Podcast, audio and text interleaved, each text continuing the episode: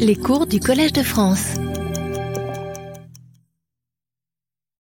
Mesdames, Messieurs les recteurs d'académie, Monsieur le Président du Haut Conseil d'évaluation de la recherche et de l'enseignement supérieur, Monsieur l'administrateur général de la Comédie française, Monsieur le ministre de l'Éducation et des Sciences de la République portugaise, cher Nuno Crato, Mesdames, Messieurs les professeurs du Collège de France, chers collègues, Mesdames, Messieurs en vos titres et fonctions, Mesdames, Messieurs, chers amis.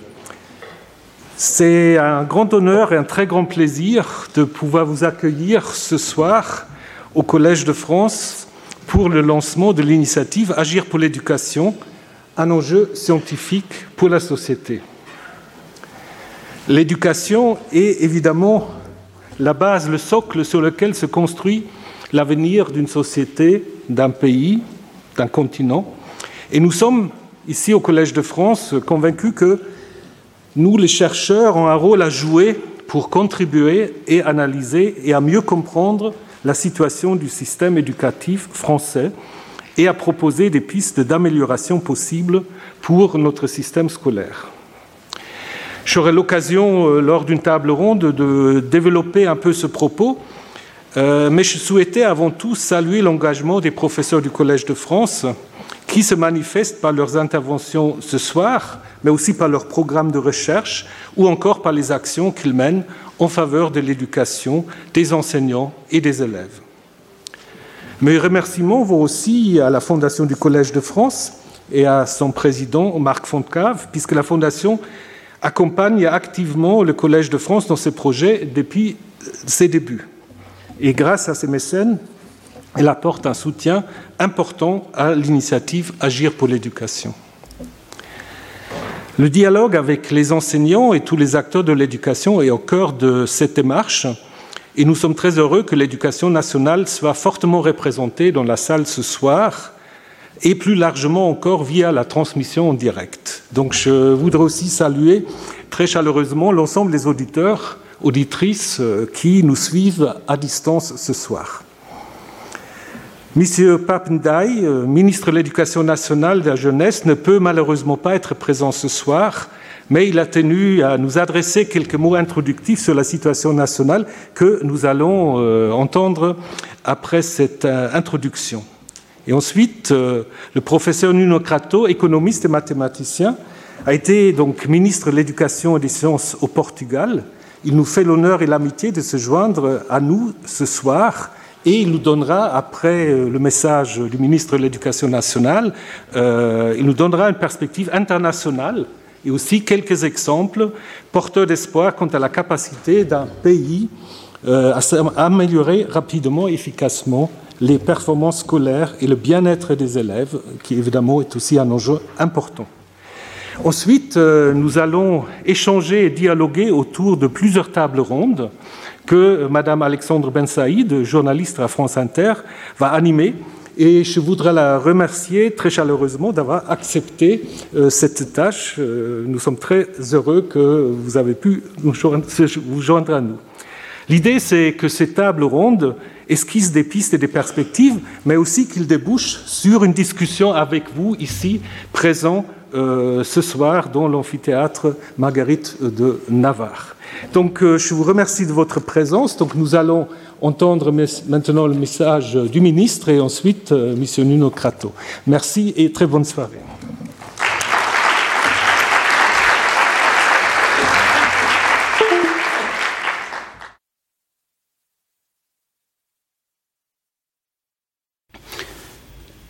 Cher Nuno Crato, cher Thomas Romer, cher professeur du Collège de France, chers collègues. Je veux tout d'abord vous remercier de cette initiative Agir pour l'éducation, un enjeu scientifique pour la société. Je ne peux être présent à votre rencontre, mais je prendrai connaissance avec intérêt de vos interventions. La pratique quotidienne au Collège de France d'un enseignement de la recherche en train de se faire, ouvert à tous, l'imagination et la connaissance qui se déploient dans vos travaux et vos débats sont autant d'atouts pour penser, repenser l'école, former des citoyens éclairés, favoriser l'innovation et préparer la France de demain. Apprendre par la recherche est une démarche ô combien utile pour, pour soi et pour la société. Cela est valable pour tous les âges. Certes, le public du Collège de France est formé de celles et ceux qui ont le plus de possibilités de profiter du bonheur d'apprendre, à savoir le plus souvent celles et ceux qui ont été les mieux éduqués dans leur enfance et leur adolescence. D'où l'intérêt de plusieurs des interventions relatives à une réussite scolaire qui soit moins indexée sur la position sociale des élèves et de leurs familles.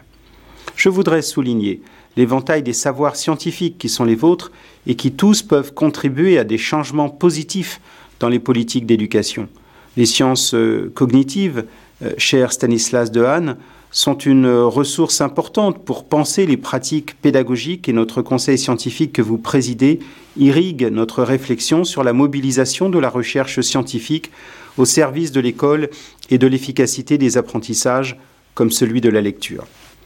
Il y a également, bien entendu, la richesse des sciences sociales et des humanités, que vous êtes nombreux à représenter au plus haut niveau. Nous avons besoin des sociologues, des historiens, des économistes, des mathématiciens, des spécialistes de, littérature comparée. Bien qu'ancrés dans vos disciplines, chacun à votre manière, vous venez nous rappeler une chose importante qui est que le découpage disciplinaire en matières incontournable pour l'organisation d'un système scolaire est un dispositif certes utile, mais que la recherche voyage et en permanence d'un champ à un autre, et que c'est elle qui fabrique les objets, qui dessine les régions d'enquête, sans connaître de véritables frontières. Trois lignes de force guident mon action. Il s'agit d'abord d'améliorer le niveau scolaire d'ensemble des élèves. Les résultats aux évaluations nationales et internationales ne sont pas satisfaisants. Nous devons progresser en fixant des objectifs ambitieux. Les tests en orthographe, en calcul, en lecture, en langue vivante indiquent qu'il faut encore insister sur les enseignements fondamentaux, en particulier dans le cycle 3, CM1, CM2, 6e. La rupture entre le CM2 et la 6e est trop forte. Elle renforce les inégalités scolaires plutôt qu'elle ne les réduit. Il faut donc faciliter le passage de l'école primaire au collège en proposant des choses simples, travailler régulièrement l'orthographe, la conjugaison et la grammaire, consolider encore ou approfondir le français et les mathématiques en sixième. J'insiste en particulier sur l'écriture. Les élèves doivent écrire des dictées, mais aussi des rédactions, des cahiers d'écrivains, des comptes rendus. La seconde ligne de force tient à la lutte contre les déterminismes sociaux et les assignations. Prenons garde à une école qui, tout en la promettant, n'accorderait pas l'égalité. Elle produit non seulement des injustices, mais une défiance, un sentiment de désarroi dans les secteurs défavorisés. Nous avons récemment publié les indices de positionnement social des collèges et des lycées. Ces indices démontrent l'existence de forts écarts sociaux dans la carte scolaire, alors que nous savons que la mixité est un facteur de réussite pour tous. Je préciserai bientôt mon plan visant à favoriser la mixité. Des objectifs seront assignés aux recteurs d'académie en lien avec les collectivités territoriales qui pourront notamment agir sur les affectations scolaires. L'enseignement privé sous contrat devra apporter sa contribution à cet effort. En parallèle, je lance le chantier de la réforme de la carte de l'éducation prioritaire qui doit être actualisée. La troisième ligne de force consiste à améliorer le fonctionnement de l'école. L'organisation du système scolaire amène aujourd'hui la perte de 15 millions d'heures d'enseignement par an par l'incapacité du système à remplacer les professeurs absents, qu'ils soient malades ou mobilisés par la formation ou les corrections d'examen. L'attractivité du métier de professeur est en berne, on le sait. Les inscriptions au concours de recrutement sont deux fois moins importantes qu'il y a deux ans. Nous répondons à cela d'une double manière. D'abord par la revalorisation salariale qui interviendra en septembre 2023. Elle sera importante et contribuera à redonner aux enseignants la place qui doit être la leur dans le pays tout en attirant davantage de candidats. Ensuite, par un changement structurel grâce à un nouveau pacte avec les professeurs qui, par l'évolution de leur mission, pourront mieux accompagner chaque élève, assurer des remplacements de courte durée, se former hors du temps d'enseignement. En outre, nous allons repenser les modalités de recrutement, mieux gérer les carrières et les mutations.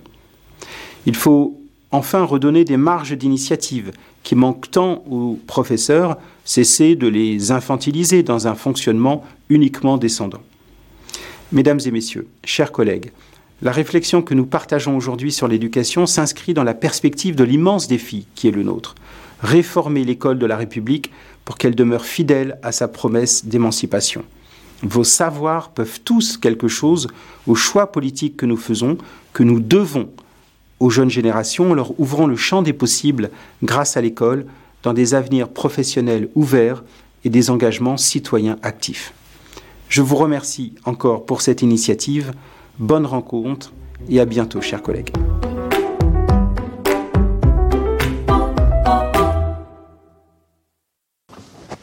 Bonsoir. Je suis donc Alexandra Ben Saïd, je suis journaliste à France Inter. Je suis très honorée d'être parmi vous ce soir. On change un petit peu l'ordre et c'est donc moi qui vais appeler Nuno Crato sur l'estrade, si vous le voulez bien, Nuno Crato, économiste et mathématicien, ancien ministre de l'Éducation et de la Science du Portugal. Je vous en prie, venez me rejoindre pour nous dire comment améliorer l'éducation d'un pays, une perspective internationale. Je vous en prie.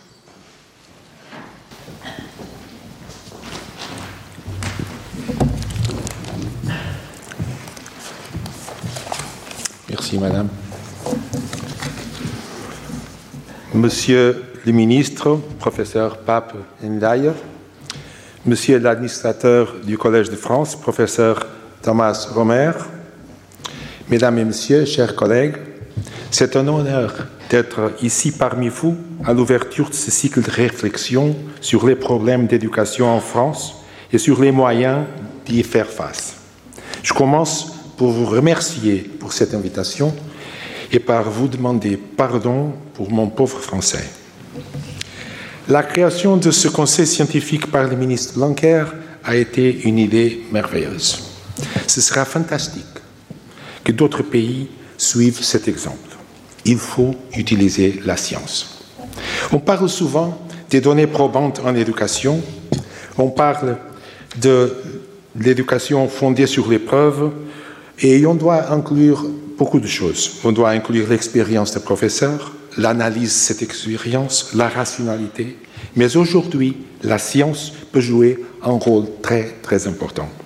On assiste, en effet, à une véritable révolution des sciences qui permettent d'éclairer, d'éclairer et de faire avancer l'éducation. Je soulignerai trois domaines où cette révolution scientifique se fait sentir. Premièrement, les enquêtes internationales de grande échelle. Deuxièmement, les méthodes d'évaluation contrefactuelles. Et troisièmement, les sciences cognitives. Commençons par les enquêtes internationales. Avec les Teams, organisés par l'IEA et dédiés aux élèves de quatrième en mathématiques et sciences, les enquêtes sont devenues régulières et vraiment internationales. En 2000, les enquêtes PISA, organisées par l'OCDE et consacrées aux élèves de 15 ans, sont venues compléter les Teams et leur donner une autre dimension. La quantité de données recueillies est considérable. Elle a permis de mener des études auparavant inconcevables et de fournir des éléments de comparaison entre pays, ce qui a réservé beaucoup de surprises.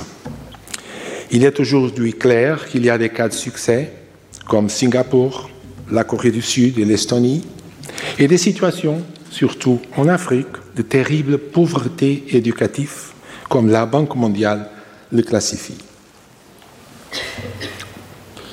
C'est épouvantable de voir qu'au monde, 66% des élèves sont euh, classifiés avec ces enquêtes comme euh, en dessous des performances minimes, minimum professional levels. Et en Afrique, ça c'est incroyable.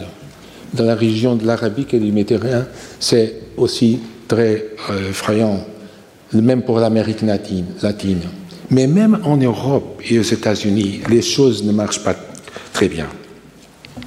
On pouvait penser que l'Europe et les États-Unis sont très développés, mais on a vérifié des sérieux problèmes dans beaucoup des systèmes éducatifs. Mais le plus important, ou peut-être plus important, c'est que ces enquêtes ont ouvert la voie à de nouvelles études.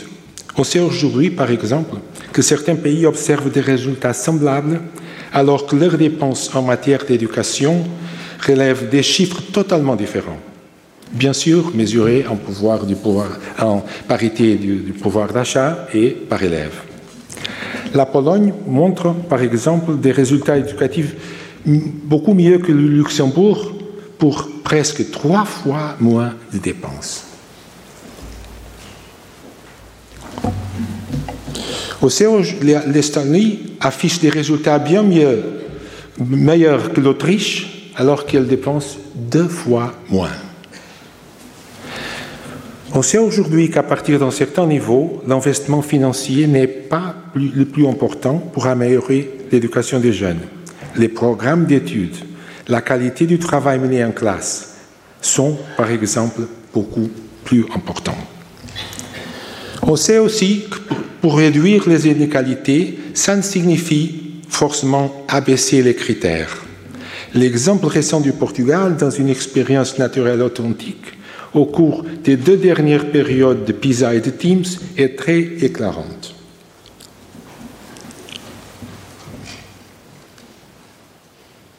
Entre 2011 et 2015, grâce à une grande ambition curriculaire et d'évaluation externe, nos élèves ont, dépassé des pays habituellement considérés comme des exemples, comme c'est le cas de Finlande.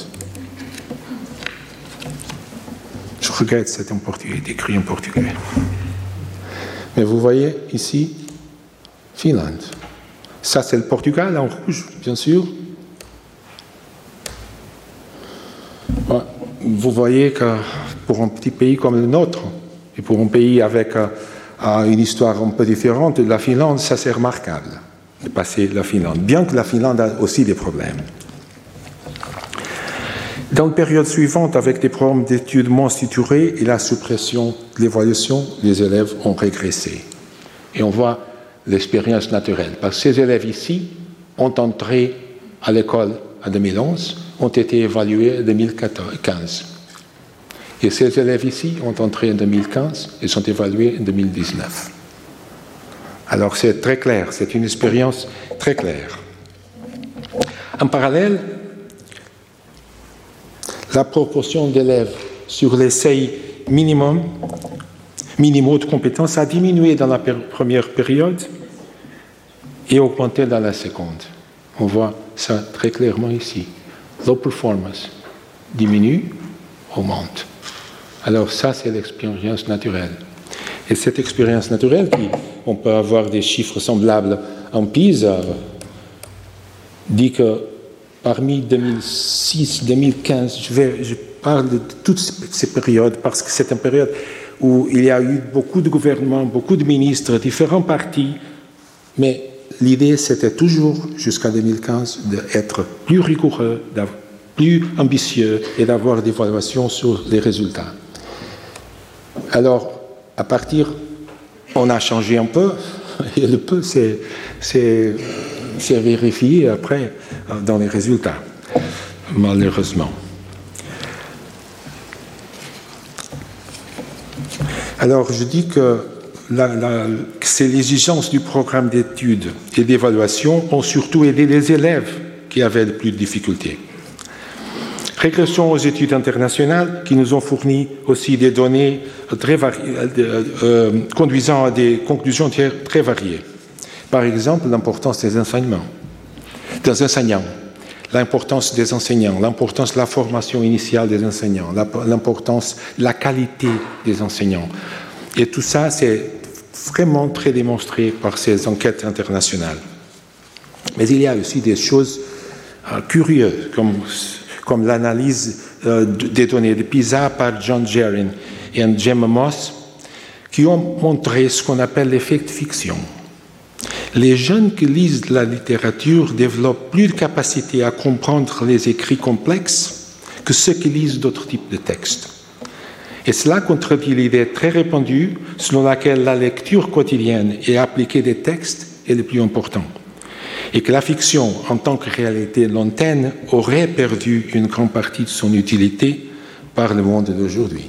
Vive la fiction, vive la littérature. Les données PISA fournissent une autre conclusion très claire qui contredit bien des affirmations habituelles provenant même des responsables de l'OCDE.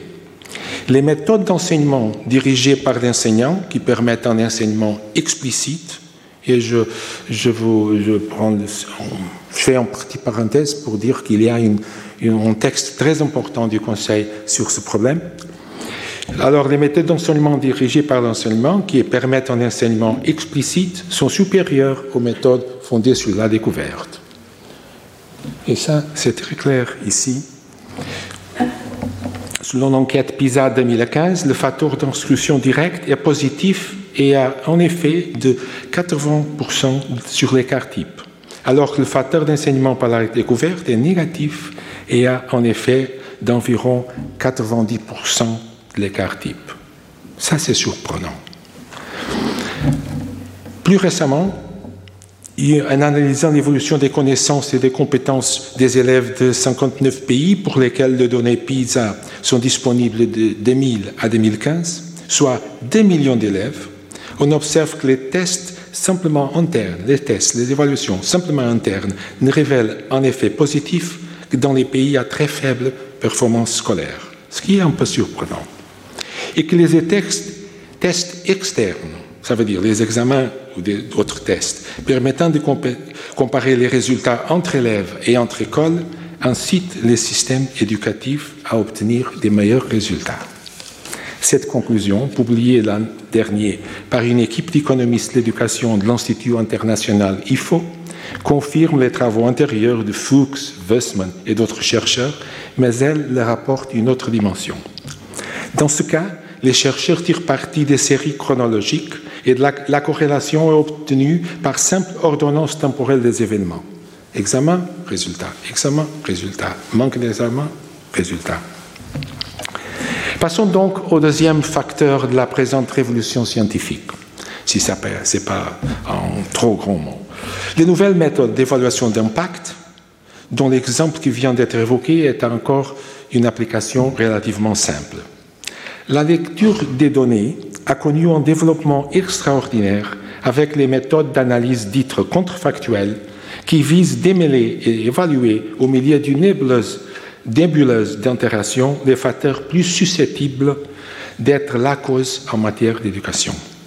On sait aujourd'hui, par exemple, que ce n'est pas une mauvaise idée de retarder l'entrée à l'école aux enfants au seuil de l'âge légal, et c'est l'application d'une méthode économétrique appelée régression sur discontinuité qui nous a appris c'est temps des outils qui nous a apporté, selon les mots du Nobel d'économie Joshua Engrist, une révolution dans la crédibilité de l'économie empirique.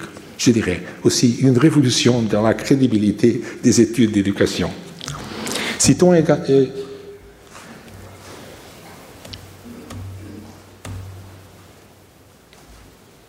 Citons également l'étude de Bill Schmidt et de son équipe à Michigan State à partir des enquêtes Teams. Ils ont montré l'extrême importance du programme d'études qui doit être ambitieux et cohérent, bien structuré et séquentiel. Ils ont encore dévoilé l'importance des savoirs fondamentaux. Oui, il y a des savoirs fondamentaux, parfois questionnés dans des visions non scientifiques de l'éducation. Le troisième facteur de la révolution scientifique, je crois que nous vivons, est l'émergence des sciences cognitives. La psychologie cognitive n'est apparue qu'à la fin des années 60, bien après Vygotsky et un peu après les travaux principaux de Piaget. Aujourd'hui, la pensée et l'apprentissage ont cessé d'être une boîte noire. Les conseils de mémoire, de travail, de mémoire à long terme, à long terme de charge cognitive, de récupération de la mémoire comme processus éducatif qui réformule et consolide les connaissances sont des concepts nouveaux et puissants qui révèlent le rôle important de la mémoire et des automatismes. Au cours de notre siècle déjà, des études expérimentales confirmées par de nombreuses observations en classe révèlent ce qu'on appelle l'effet test, avec les travaux fondamentaux de Rediger, Karpike et d'autres, il devient clair que tester les connaissances des élèves les aide à renforcer ces connaissances. La critique naïve de l'évaluation, qui ne servirait à rien car ce n'est pas avec des tests et des examens que les élèves apprennent, cette critique naïve tombe par terre. Il y a aujourd'hui ici ce qu'on peut appeler en sciences sociales une triangulation Premièrement, les études d'économie et d'éducation révèlent l'importance des examens et des tests. Deuxièmement, les études de psychologie expérimentale révèlent le rôle pédagogique des tests. Troisièmement, l'observation des systèmes éducatifs révèle que l'évaluation internationale standardisée régule et encourage l'évaluation sommative locale, qui soutient et encourage à son tour l'évaluation formative pratiquée, pratiquée par les enseignants et pour laquelle l'effet test est le plus efficace dans l'apprentissage. En résumé, la science moderne confirme l'importance de l'évaluation. En parlant des sciences cognitives, je dois être très prudent car je m'adresse à un public d'experts, parmi eux le professeur Stanislas Dehaene, qui a réalisé plusieurs études révolutionnant notre compréhension du, du cerveau humain. Ce qui est particulièrement significatif pour moi, c'est que ces études et d'autres ont conduit à une vision qui contraste avec le constructivisme et avec le développementalisme piagétien. Les neurosciences et la psychologie ont montré, par exemple, que dès les premiers mois de vie, les enfants ont la, ont la perception que le monde est fait d'objets. Elles ont également remis en question la vieille idée de Piaget selon laquelle les tout petits étaient incapables de réaliser la permanence de l'objet. De même pour le célèbre sens du nombre qui s'est révélé finalement comme un inné de la pensée. La science moderne remet aussi ainsi en question les étapes supposées fixes du développement et, et montre que l'éducation peut progresser beaucoup plus rapidement de ce que l'on pensait auparavant. Ce qu'elle met aussi en évidence, c'est que la principale condition pour apprendre est ce que l'élève sait déjà, d'où l'importance d'enrichir les connaissances, en savoir plus, toujours plus. Pour finir, si vous me demandiez, si vous me demandiez de résumer ce que je tiens, ce que je tiens euh, retient des études récentes sur l'éducation et si vous permettez d'omettre des éléments fondamentaux que je tiendrai par acquis, par exemple la bonne formation des enseignements, les conditions, les matérielles et les comportementales en classe, je mentionnerai trois points. Mais avant ça, je veux dire une autre chose. C'est que si on va à Mozambique, comme je, je suis allé, et on voit des élèves qui n'ont pas de chaises, il y a beaucoup d'autres questions qui devraient être résolues. Mais je parle pour la France, je parle pour l'Europe en général. Et pour, pour nous, je dirais trois points. Tout commence par le programme d'études, mais pas par un programme générique. Il nous faut des programmes structurés, basés sur les savoirs, exigeants et ambitieux. Deuxièmement, l'évaluation externe et interne, sommatif et formatif, est déterminante pour la connaître l'état du système et pour agir en conséquence. Plus que cela, c'est un facteur qui stimule la progression des élèves. Troisièmement, il n'y a pas de dichotomie entre, d'une part, la demande et l'évaluation, et d'autre part, l'accompagnement des jeunes en difficulté et des jeunes issus de milieux défavorisés. La supposée contradiction peut être surmontée grâce à un soutien particulier aux élèves qui en ont plus besoin, sans adoucir les attentes et les critères de réussite pour tous. Merci beaucoup.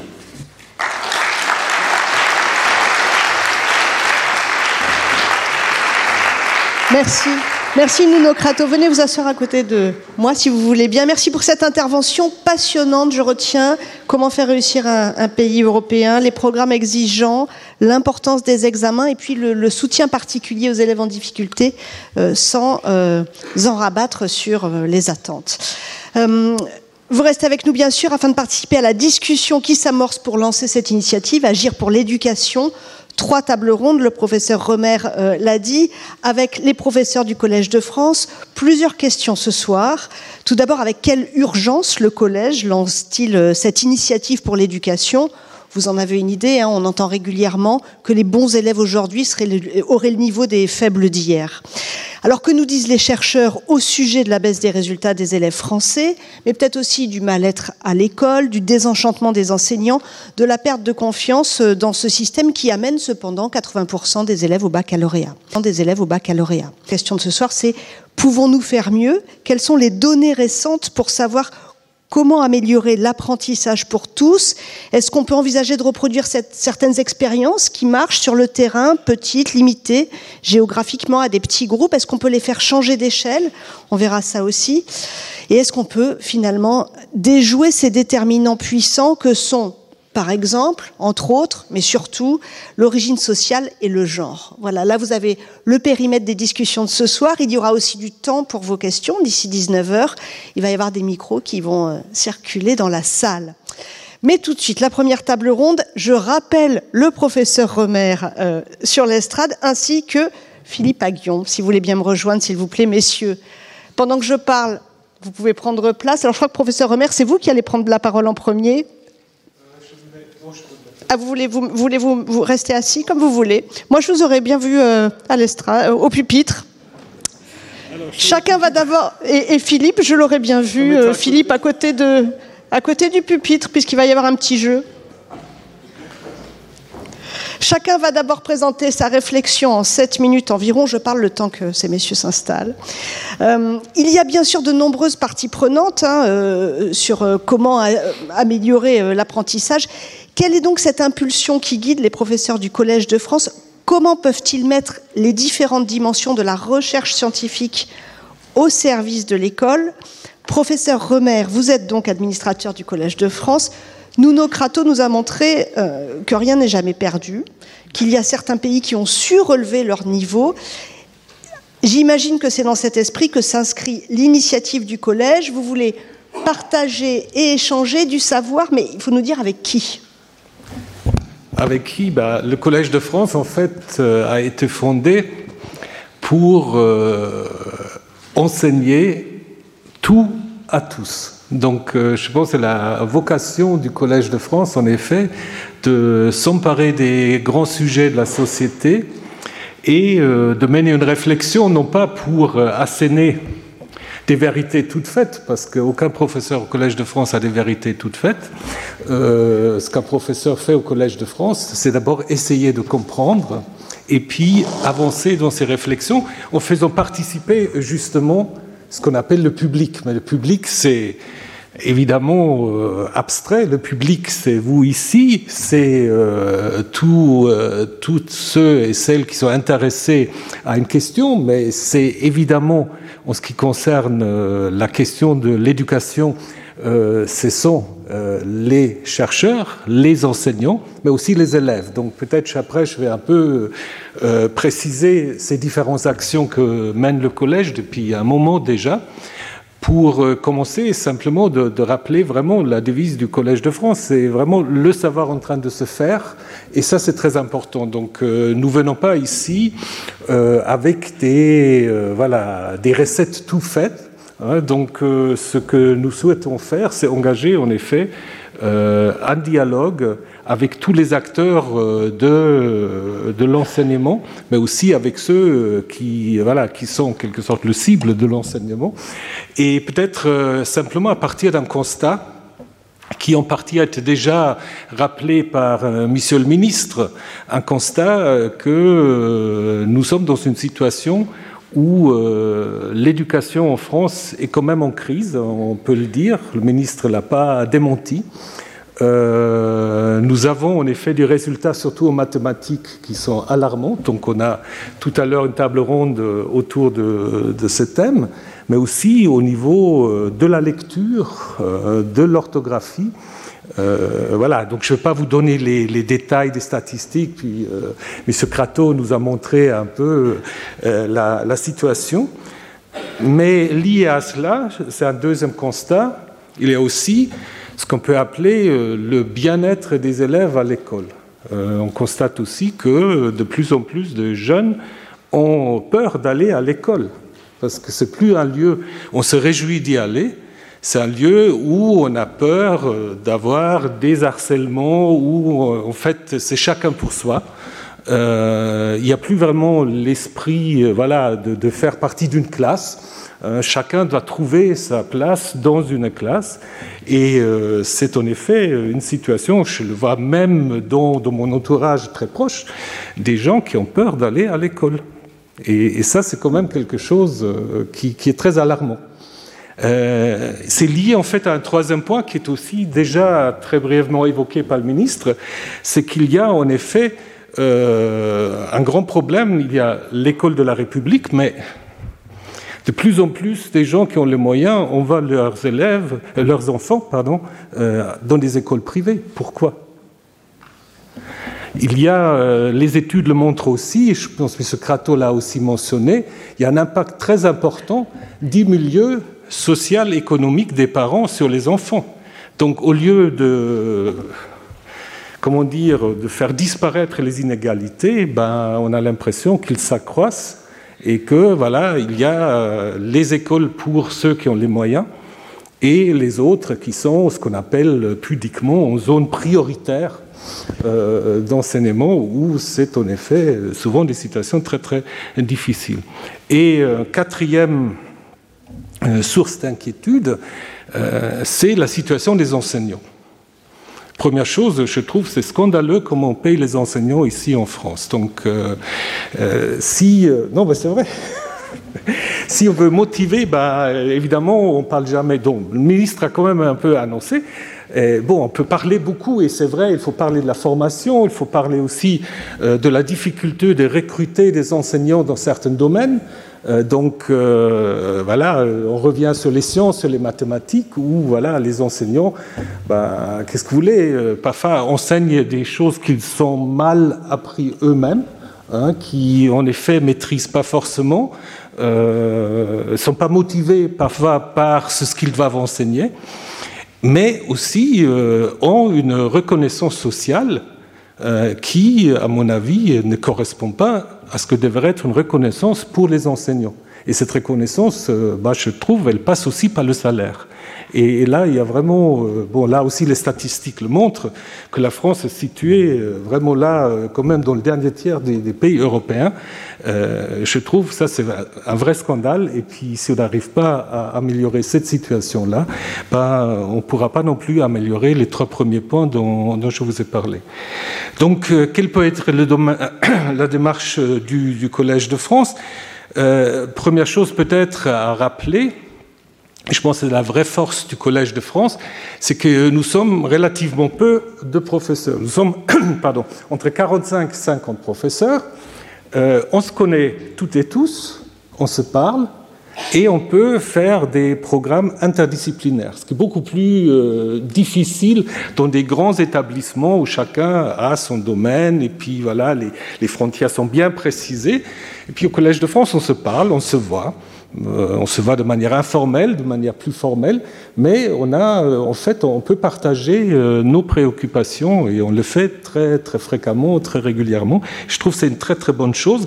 Donc, du coup, on peut collaborer entre des gens qui s'intéressent aux neurosciences, mais aussi des sociologues, des mathématiciens, des linguistes, des historiens, même des gens communs qui s'intéressent à la Bible, tout est possible au Collège de France. Et je pense que c'est une vraie force, euh, en effet, de faire euh, voilà, cohabiter ces savoirs, pas seulement cohabiter, dialoguer et d'inventer quelque chose de nouveau. C'est un peu dans cet esprit-là euh, que cette initiative est née. Hein, donc, euh, je le répète, pas du tout pour dire, mais nous, nous savons comment vous devez faire, euh, on ne le sait pas, mais on essaye euh, de travailler avec vous sur cette question. Et donc, du coup, il y a peut-être deux objectifs, si j'ai encore le temps. deux objectifs. D'abord, comprendre, voilà, comprendre pourquoi on est arrivé à cette situation. Je crois que c'est très important. Et puis, comprendre veut dire aussi apprendre. Puis, M. Crato nous a donné quelques exemples tout à l'heure. Euh, pourquoi l'école ne parvient plus à corriger les inégalités? Quels sont des leviers possibles pour renverser cette situation? Et puis, je pense, en effet, avec les expériences des uns des autres, on peut peut-être, en effet, avancer. Et une fois qu'on essaie de comprendre et d'apprendre, on peut aussi agir, on doit aussi agir euh, en menant des recherches euh, pédagogiques sur des, pardon, sur des actions pédagogiques à mener auprès des élèves auprès des enseignants, mais aussi euh, auprès des décideurs euh, des programmes d'enseignement, etc. Donc, euh, du coup, voilà, je vous ai déjà dit, notre public, c'est tout le monde, les élèves, les enseignants, les scientifiques et ce qu'on appelle souvent le grand public, qui est en effet voilà, présent ici et qui nous suit très régulièrement. C'est bon? Une minute, sinon on va exploser tous les timings. Donc je vous en prie, euh, peut-être décrire, euh, décrire l'initiative et comment ça, en quoi elle va consister. Alors voilà. Avant de, avant de passer la parole à Philippe Aguillon. Oui, bah alors peut-être euh, on aura en fait dans les tables rondes, peut-être juste au niveau de la recherche, bah, il y a les actions qui sont menées par nos collègues Pierre-Michel Menger, William Marx, qui ont des, des, projets très très différents. On va en parler. Excello aussi, bah, Stanislas va en parler.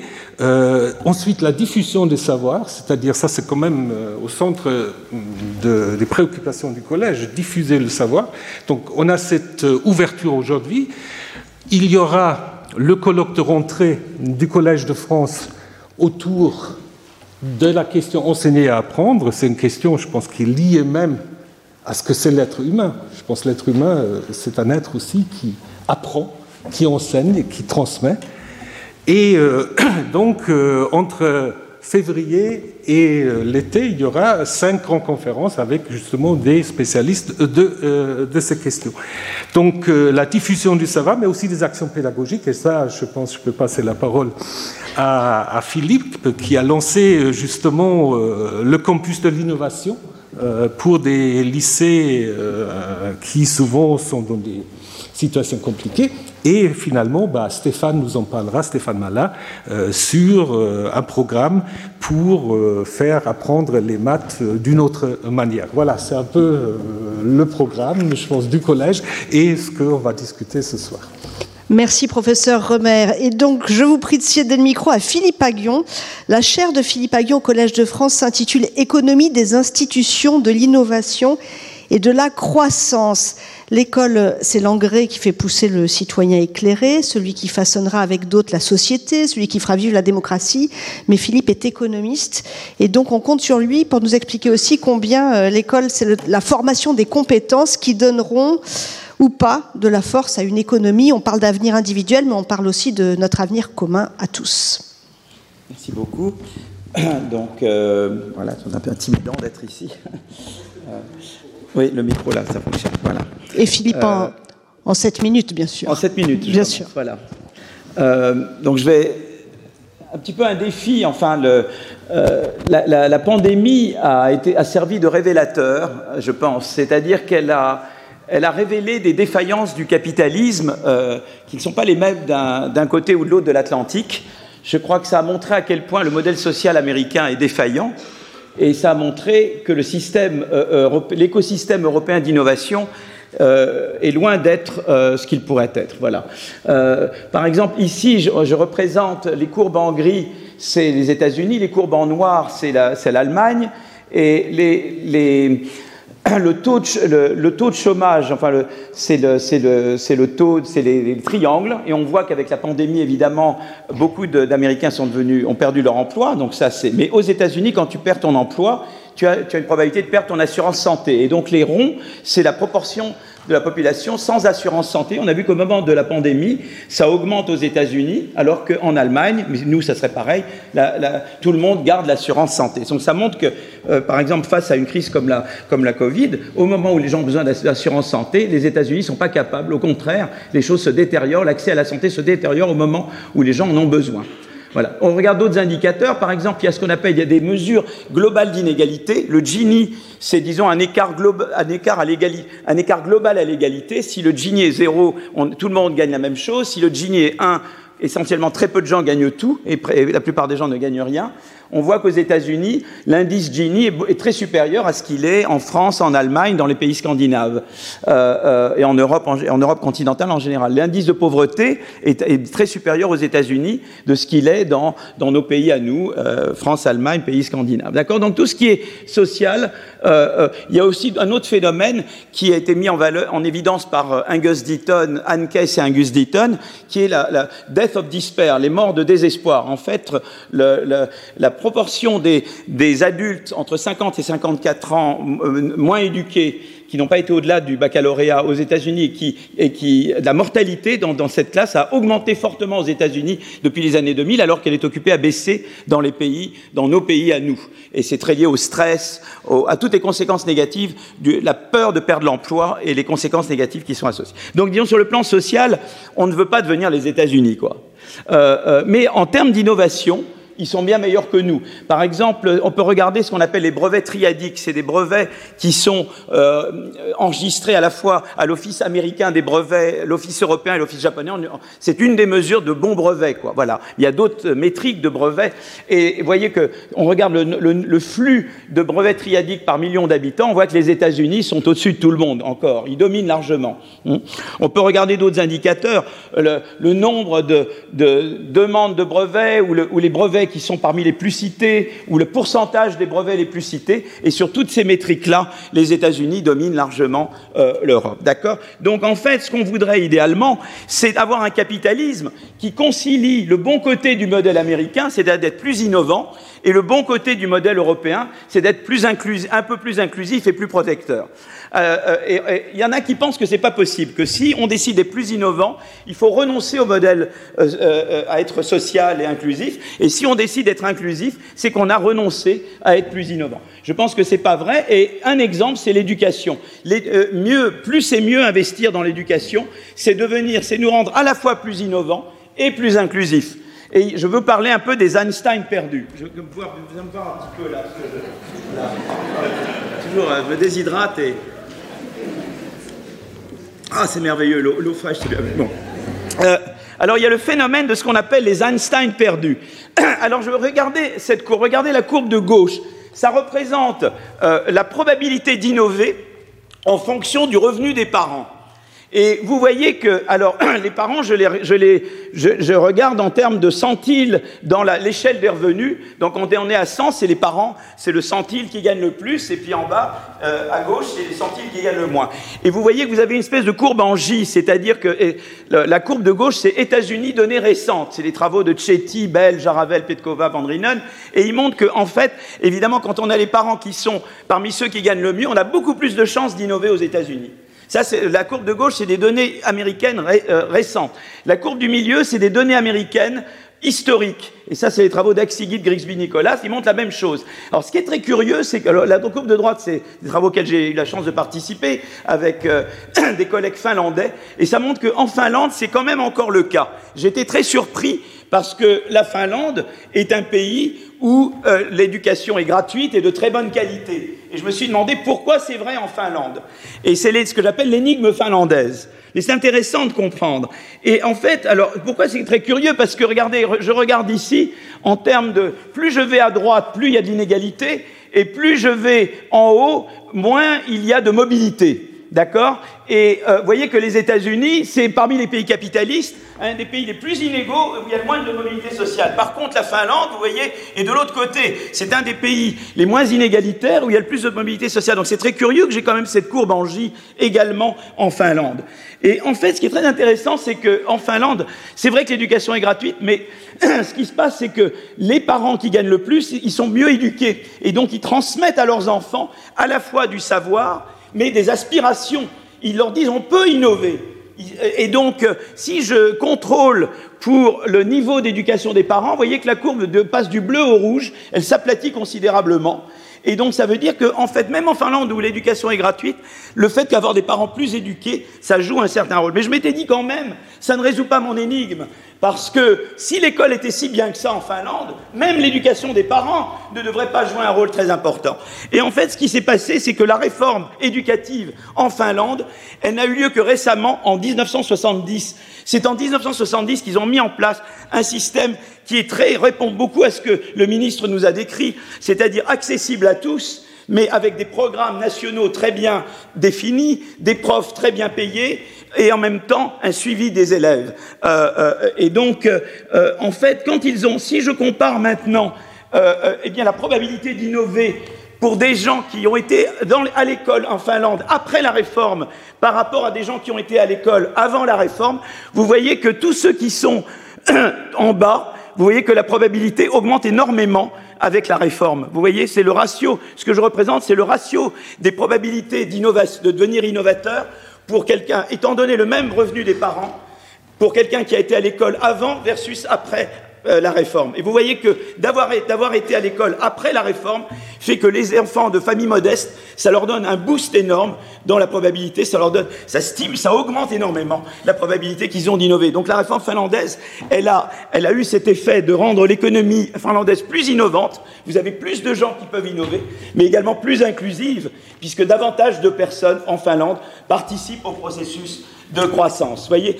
Alors, donc moi je me dis maintenant, Alors, comme je disais, le système finlandais, ben, il obéit beaucoup à ce que le ministre nous a raconté, c'est-à-dire d'abord, d'un côté, un curriculum et des, normes de formation des maîtres qui sont euh, définies au niveau national. Il faut cinq ans après le bac pour devenir professeur, les profs sont bien payés et ils, se recyclent régulièrement. Et les programmes sont très rigoureusement, c'est des programmes très rigoureux.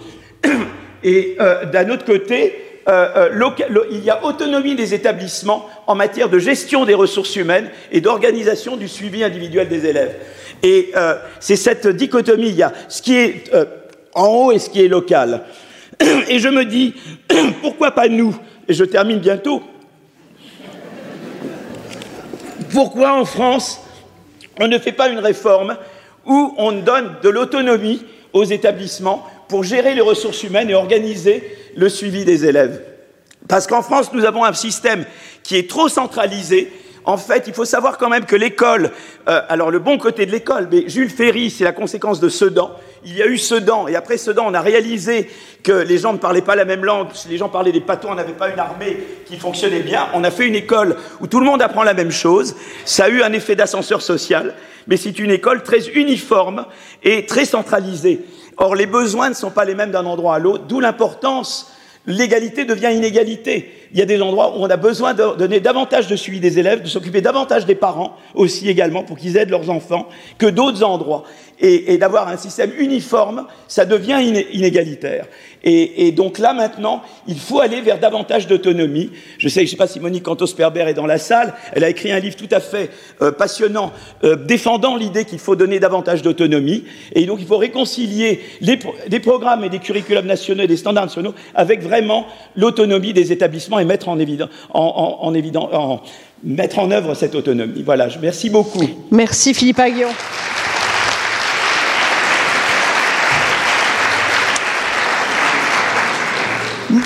Kratos, si je peux me tourner vers vous. Philippe Aguillon a beaucoup parlé du modèle finlandais. Vous qui avez regardé, qui avez cette notion de comparaison internationale, est-ce qu'il y a un modèle finlandais ou est-ce qu'il y a eu un modèle finlandais? On en est où?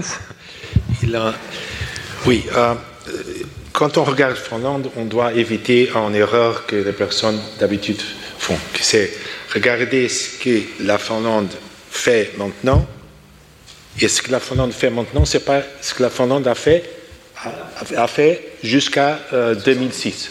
Euh, Parce jusqu'à 2006, ce que vous avez dit, c'est exactement ça, je crois, pour ma connaissance. Mais après, ils ont commencé à dire que le curriculum, ce n'était pas vraiment nécessaire, qu'il il, il, était, il, fallait euh, faire des choses plutôt interdisciplinaires, euh, découvrir pour la découverte, pour tout ça.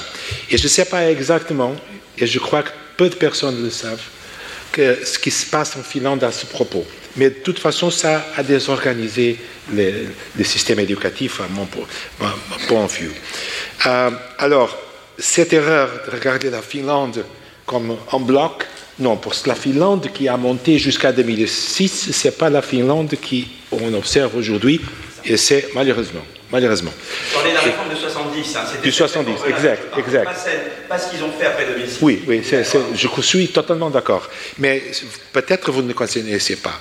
Mais si vous regardez la Finlande, la Finlande en mathématiques, en lecture, en sciences, depuis 2015, toutes les enquêtes PISA vont dessous, sous, sous, sous, sous. Et c'est incroyable, c'était très triste. Et je dis ça parce que je dis qu'on a dépassé la Finlande pendant un an. Oui, bien. Euh, cette, la Finlande, encore, est un bon système, disons, par comparaison avec les autres systèmes européens. La Finlande, c'est encore un bon système. Mais regardons plutôt l'Estonie, je crois. Avant qu'ils, oh, j'espère non, avant qu'ils adoptent, avant qu'ils adoptent. Et alors, qu'est-ce qui se passe en Estonie? Ah, en Estonie, c'est. Est-ce que c'est la même recette Il y a une chose que je peux ajouter à, votre intervention, à, ce que vous avez dit. Je ne sais pas si vous êtes d'accord, mais je, suis totalement d'accord. Un curriculum national euh, rigoureux et autonomie pour l'appliquer. Et j'ajouterai une autre chose évaluation. Oui, tout à fait. Évaluation. Parce que sans évaluation, on ne sait pas ce qu'ils font. Et sans évaluation, alors c'est ces écoles qui décident de, pratiquer des, méthodes pédagogiques qui ne marchent pas, elles sont bien. Ce n'est pas de problème. Et l'évaluation est nécessaire. Et je crois que ce système-là, autonomie, plus euh, un curriculum, alors des objectifs pour savoir qu'est-ce qu'on veut, ça c'est fondamental, la première chose. Objectif. Deuxièmement, autonomie pour atteindre ces objectifs. Troisièmement, évaluation pour voir ce qui se passe. Je crois que ça, c'est l'essentiel. Donc, qu'est-ce que ça veut dire Est-ce que toute la salle entend bien ou est-ce que je demande à Nuno Crato de parler plus dans le. Vous entendez bien au fond? Non. Alors, il faut parler plus près du micro si vous voulez bien. Est-ce que ça veut dire que, messieurs les professeurs, vous êtes d'accord sur cette idée qu'il y aurait peut-être pas une recette, mais en tout cas, il y a des critères? Vous dites un programme ambitieux, même s'il y a des élèves plus faibles, il ne faut pas du tout en rabattre. Il faut des tests, de l'évaluation et l'autonomie ça pour vous, c'est une recette qui marche dans les pays européens? Oui. Voilà. Bon ben voilà.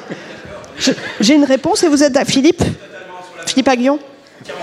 Et ils ont effectivement détricoté leur système récemment. oui, exactement.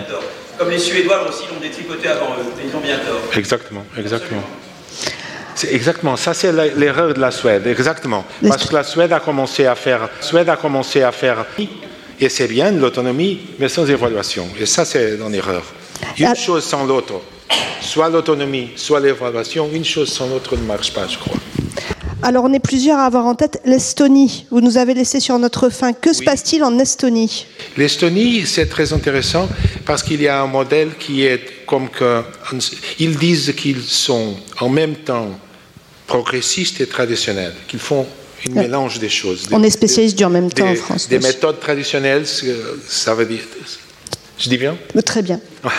méthodes traditionnelles et des innovations. Ils font un mélange. Mais ils ont l'évaluation euh, à partir de troisième euh, année de, scolaire, je crois, et ils ont une évaluation systématique. Ils ont un curriculum qui a une partie qui c'est générale, et il y a après, il y a après des, des changements qui peuvent euh, fonctionner à, un niveau local. Mais l'Estonie, c'est un pays qui c'est vraiment très intéressant. Il est le, pays européen qui est le seul pays européen en ce moment, ça c'est triste, qui peut se comparer avec Singapour, avec Macao, avec, euh, avec ces pays asiatiques. Vous restez tous, si vous voulez bien, euh, sur l'estrade. On va continuer. Et s'il y a d'autres questions pour les intervenants, on va les prendre un petit peu plus tard. On va démarrer la seconde, la deuxième table ronde pour comprendre ce qui, nous arrive encore plus précisément. Vous vous souvenez peut-être il y a moins d'un an de l'appel de 30 grands patrons pour, guillemets, sauver les maths. Alors les maths, on en a beaucoup parlé dernièrement, il y a pu avoir des mauvais choix politiques, mais il y a aussi des failles qui existent depuis longtemps, lesquelles? Euh, le grand paradoxe entre le décrochage des élèves français à l'école et en même temps l'excellence de nos chercheurs made in France, c'est le sociologue Pierre-Michel Menger qui l'a étudié. Il va nous en parler. Je vous en prie, rejoignez-nous. Euh, on va aussi euh, évoquer cela avec la mathématicienne Nalini Anantaraman, s'il vous plaît. Venez également. Et puis la place dans cette, cette initiative pour l'éducation, la place de la littérature. Tout à l'heure, on a entendu que c'était très important, la littérature, la fiction. Le professeur euh, Marx, William Marx, vient également nous rejoindre pour cette euh, table ronde. Professeur Menger, voilà, la mécanique est en place. Votre chaire s'intitule Sociologie du travail créateur au Collège de France, mais ce soir, euh, vous allez particulièrement répondre à la question pourquoi finalement il faut s'intéresser aux mathématiques aujourd'hui? Merci et bonsoir à toutes et à tous. J'étais hier soir à, Bruxelles pour une conférence sur le thème méritocratie et mathématiques. Je vais présenter 55 slides. Aujourd'hui, je n'en ai pas, mais euh, je pense que je ferai écho à ces travaux dans mon propre cours bientôt. Euh, je voulais vous parler des, mathématiques. Je ne suis pas mathématicien et ma collègue euh, sera mieux placée que moi pour parler des mathématiques sous l'angle qu'elle a choisi. Mais pour moi, qui ai étudié le travail, l'éducation, euh, les relations entre diplômes, rendement des diplômes euh, et les, communautés professionnelles de mathématiciens aussi, les mathématiques ont fourni un terrain extraordinaire d'enquête, je dois dire, et de recherche. D'abord, euh, quand on s'intéresse au travail et au rendement de l'éducation, on sait aujourd'hui, et c'est très facilement mesuré et attesté, que la valeur de ce que je peux appeler la numératie, qui englobe tout ce qui a une forte densité de, contenu mathématique euh, ou de savoir mathématique, mais qui n'est pas forcément limité aux mathématiques, mais qui les incorpore, puisque les mathématiques sont une science qui irrigue beaucoup d'autres domaines. Donc la, valeur de la numératie est en hausse dans, l'économie de la, croissance, de, l'école, de, la connaissance et de l'innovation. Euh, tous nos grands défis, euh, le climat, l'énergie, l'intelligence artificielle, la santé, la cybersécurité, mobilisent des savoirs avec des mathématiques et des mindsets des tournures d'esprit qui sont très typiques dans les, dans les mathématiques. Le, les mathématiques, le, les mathématiques, euh, l'alpha et l'oméga de ce que représente euh, le travail en mathématiques. Euh, le travail en mathématiques. Sur des siècles, on lance des conjectures dans, au XVIIe siècle, elles sont résolues aujourd'hui, etc. C'est une certaine tournure d'esprit. Et c'est donc un, savoir à la fois millénaire et universel. C'est aussi un monde de recherche spécialisée mais qui, qui irrigue dans des qui, qui irrigue dans des lieux récemment une assise des mathématiques euh, qui était organisée par le CNRS et l'HCRS, qui a tout à fait démontré à quel point cette science diffuse dans beaucoup de domaines. Et, euh, et ça, c'est un point essentiel. Autrement dit, une grande nation ne peut pas se passer d'avoir une population de plus en plus éduquée en mathématiques, même si euh, tous n'en feront pas leur métier, mais les mathématiques sont incorporées dans de plus en plus d'activités qui ont de la valeur et qui permettent d'assurer euh, les fonctions principales de la croissance économique en France, dans le monde, et en France en particulier. La, Chine est allée dans ce sens-là de manière vertigineuse euh, récemment. Alors, j'ai étudié euh, les deux extrêmes. Le premier, c'est euh, la communauté mathématicienne, c'est en haut de la pyramide, si vous voulez, euh, qui a en France, et ailleurs aussi, mais en France, je l'ai étudié de près, elle a des caractéristiques très originales. La, la, recherche française est effectivement de très haut niveau mondial. On peut le mesurer à travers le nombre de médaillés Fields, à travers le nombre de conférenciers dans les congrès mondiaux de mathématiques, à travers la position de nos universités qui font de la recherche intensive en mathématiques dans les grands classements mondiaux. Euh, il y a indiscutablement une grande qualité de la, recherche mathématique française et de l'enseignement supérieur en mathématiques en France. Euh, euh, et il est important de savoir si ce modèle-là, qui produit une excellence française, et il faut en être fier, après tout, euh, donner, aux, jeunes l'idée que les mathématiques comptent, c'est aussi donner l'idée de, modèles et de modèles qui peuvent être suivis euh, et amplifiés. Est-ce, que cette, est-ce que ce modèle-là est stable ou bien est-ce qu'il peut se fissurer? Et quand on va regarder dans le détail aujourd'hui, à assez récemment, on voit qu'il y a des fissures possibles. Une des fissures, c'est l'attraction de, nos chercheurs par l'étranger, par exemple, et il y a des pays qui savent très bien attirer nos meilleurs talents euh, en leur offrant d'autres conditions de travail, d'autres conditions euh, euh, salariales, mais aussi d'excellents étudiants. les, les États-Unis qui occupent le, euh, la, position la plus élevée dans la recherche mathématique dans le monde, ont été champions pour attirer et drainer euh, de la planète entière euh, toutes sortes de, les meilleurs mathématiciens et d'excellents étudiants, je dois dire. Donc il y a un risque de fragilisation de ce côté-là. Il y a aussi une originalité, mais qui est beaucoup plus sombre euh, et que nous avons mesurée euh, de manière très précise quand j'ai eu accès à toutes les données sur les carrières universitaires des, universitaires en mathématiques en, France sur 40 ans. Eh bien, la, face sombre, c'est la place extrêmement minoritaire des femmes euh, dans l'enseignement, du côté des enseignants euh, en mathématiques dans le supérieur. Ça résulte évidemment, et là on entre dans le détail de la relation entre le, haut de la pyramide et euh, ensuite le socle, ce qu'on fait à l'école pour former nos, élèves et, nos jeunes, ça résulte en fait de divergences dans les trajectoires entre filles et garçons qui commencent très tôt, euh, alors même que euh, les femmes finiront par être beaucoup plus diplômées que les hommes. Aujourd'hui, c'est le cas. Tout diplôme confondu, les femmes sont beaucoup plus diplômées que les hommes. Mais il se trouve qu'en mathématiques et dans, dans, la formation aux mathématiques, euh, les filles divergent très vite des garçons et euh, il y a des effets cumulatifs qui posent un problème. Et là, euh, c'est un territoire de recherche euh, qui est assez énigmatique parce qu'il y a beaucoup de facteurs qui, sont, qui entrent en jeu et il faut, les, il faut les cerner et il faut cerner surtout les interactions entre tous ces facteurs. le troisième point, il a été plusieurs fois évoqué déjà, c'est que les mathématiques sont devenues un territoire de plus en plus préoccupant euh, des inégalités euh, scolaires et des inégalités sociales devant la scolarité. Il n'est pas difficile d'imaginer que si euh, les formations qui contiennent de la mathématique sont extrêmement rentables sur le marché du travail, les inégalités vont s'amplifier. Et c'est le cas. les performances des élèves dans le primaire et dans le secondaire ont effectivement baissé en France depuis 30 ans. les tests nationaux l'ont prouvé depuis 1975 euh, et les tests internationaux euh, depuis un peu moins longtemps, mais de manière très cumulative. Cette baisse, elle est souvent vue en moyenne, euh, mais en fait, cette moyenne recouvre des écarts considérables. Il demeure une fine pointe d'excellents élèves en mathématiques en France, mais cette pointe-là, elle se rétrécit. Et donc, il est tout à fait urgent de remonter le niveau socle de tous les élèves, on ne mettra jamais tous les élèves à un niveau extraordinairement élevé, ça n'existe nulle part, mais il faut réduire les écarts et il faut surtout monter le, socle. Ça, c'est absolument essentiel. Et de ce point de vue-là, la, comparaison internationale n'est pas très flatteuse euh, pour la France, ni en termes d'efficacité, quel niveau ont-ils, ni en termes d'équité ou d'égalité. Et c'est ennuyeux d'avoir le cumul de ces deux facteurs. Euh, L'identification de cette baisse de niveau, ça c'est un point intéressant de politique publique et de, problèmes d'évaluation.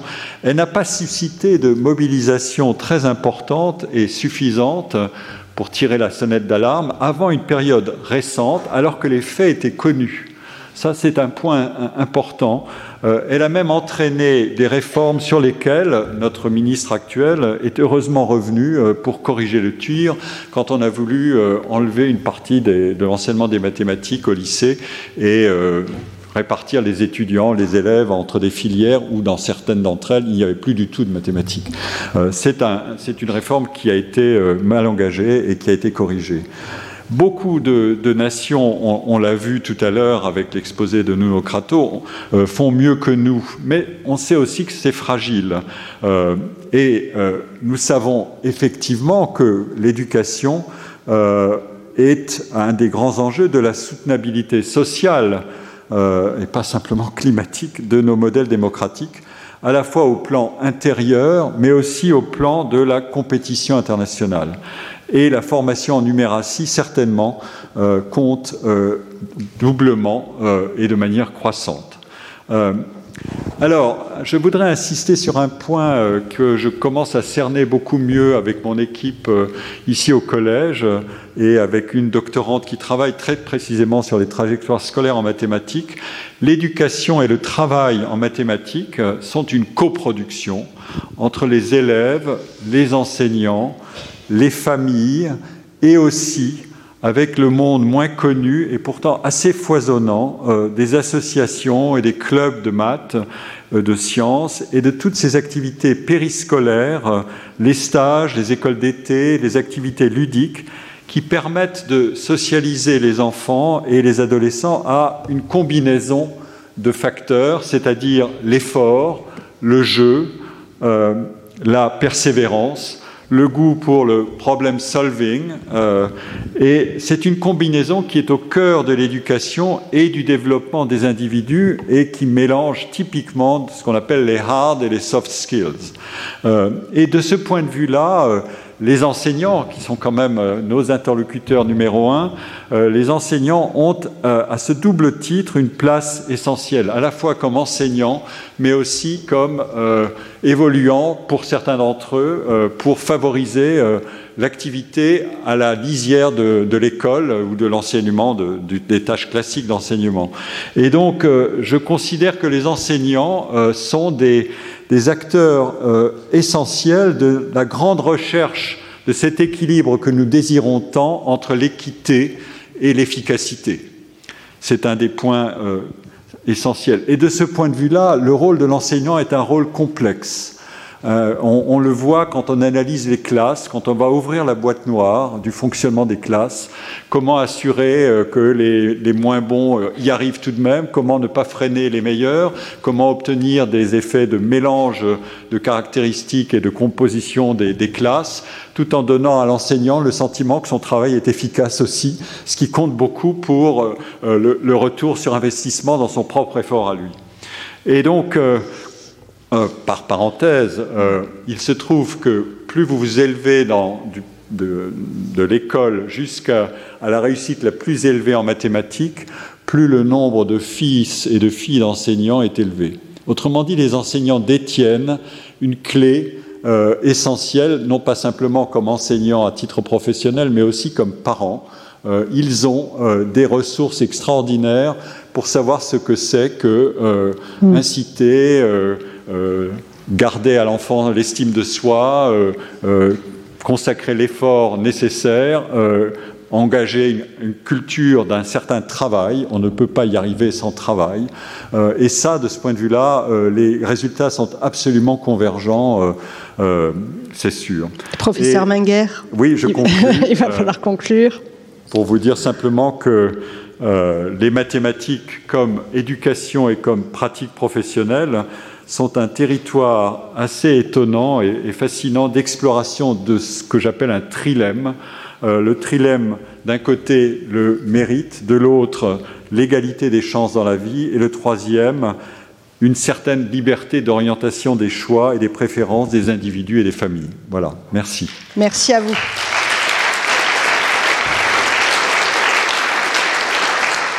On va continuer à regarder avec le professeur Anantaraman euh, ce qui se passe dans ces filières scientifiques, pourquoi euh, ce niveau baisse, pourquoi il y a de moins de jeunes qui se tournent euh, vers ces filières. Professeur, quel est le profil finalement des élèves que vous retrouvez, vous, dans, dans les études de, de mathématiques, en licence par exemple? Oui, alors je vais commencer par un constat de professeur d'université. J'étais encore euh, jusqu'à récemment. Euh, les élèves qu'on voit arriver en première année d'université, donc directement du lycée, ce sont en majorité des garçons, comme il a été dit. Et puis des garçons issus de milieux où on est à l'aise avec l'institution scolaire et des gens qui acceptent euh, le fonctionnement de cette institution et qui prennent plaisir à des devoirs de mathématiques un petit peu parfois répétitifs, stéréotypés. Ce qui est assez frappant, c'est que ces étudiants disent aimer les mathématiques, mais en réalité, quand ils n'ont pas vraiment d'idées précises, ils ne savent pas formuler ce qu'ils veulent faire plus tard à partir de leur intérêt pour les mathématiques. Et une autre chose qui est assez frappante, c'est que ces étudiants euh, sont assez vite désemparés quand on leur demande de, construire une démonstration, euh, de faire un raisonnement, de, trouver un raisonnement. Et euh, on, finalement, le côté un peu exploratoire des mathématiques semble euh, rebuter, ou en tout cas euh, surprendre des élèves qui pourtant étaient considérés comme excellents au lycée en mathématiques. Il semble y avoir l'idée qui prévaut dans l'opinion au sujet des maths, c'est que soit on sait faire tout de suite, soit on ne sait pas faire. Et qu'il y a une espèce une, absence d'aléa dans la démarche, et c'est ce côté un peu mécanique qui finalement attire euh, certains étudiants vers les mathématiques et qui au contraire en dégoûte d'autres. Et finalement, c'est une image, une image assez fausse de ce que sont les mathématiques euh, au niveau universitaire et au niveau de la recherche. Et euh, c'est un peu comme si on, c'est un peu comme si on orientait des jeunes vers le tennis, par exemple, en leur ayant fait faire des exercices de balle au mur et qui n'aient jamais expérimenté euh, le plaisir ou peut-être pour certains le désagrément de jouer un match. Euh, et en fait, moi, je, vais dire des choses assez simples hein, sur les mathématiques pendant cette présentation. Dans le monde professionnel, les mathématiques présentent des facettes assez variées. Euh, les professionnels des maths ont des talents et des personnalités variées, même si on a tous en commun le fait de ne pas avoir peur de l'abstraction. Euh, mon collègue a parlé de l'aspect ludique. Il y a des collègues qui, toute leur vie, euh, aiment l'aspect ludique des mathématiques et parfois un peu gratuit.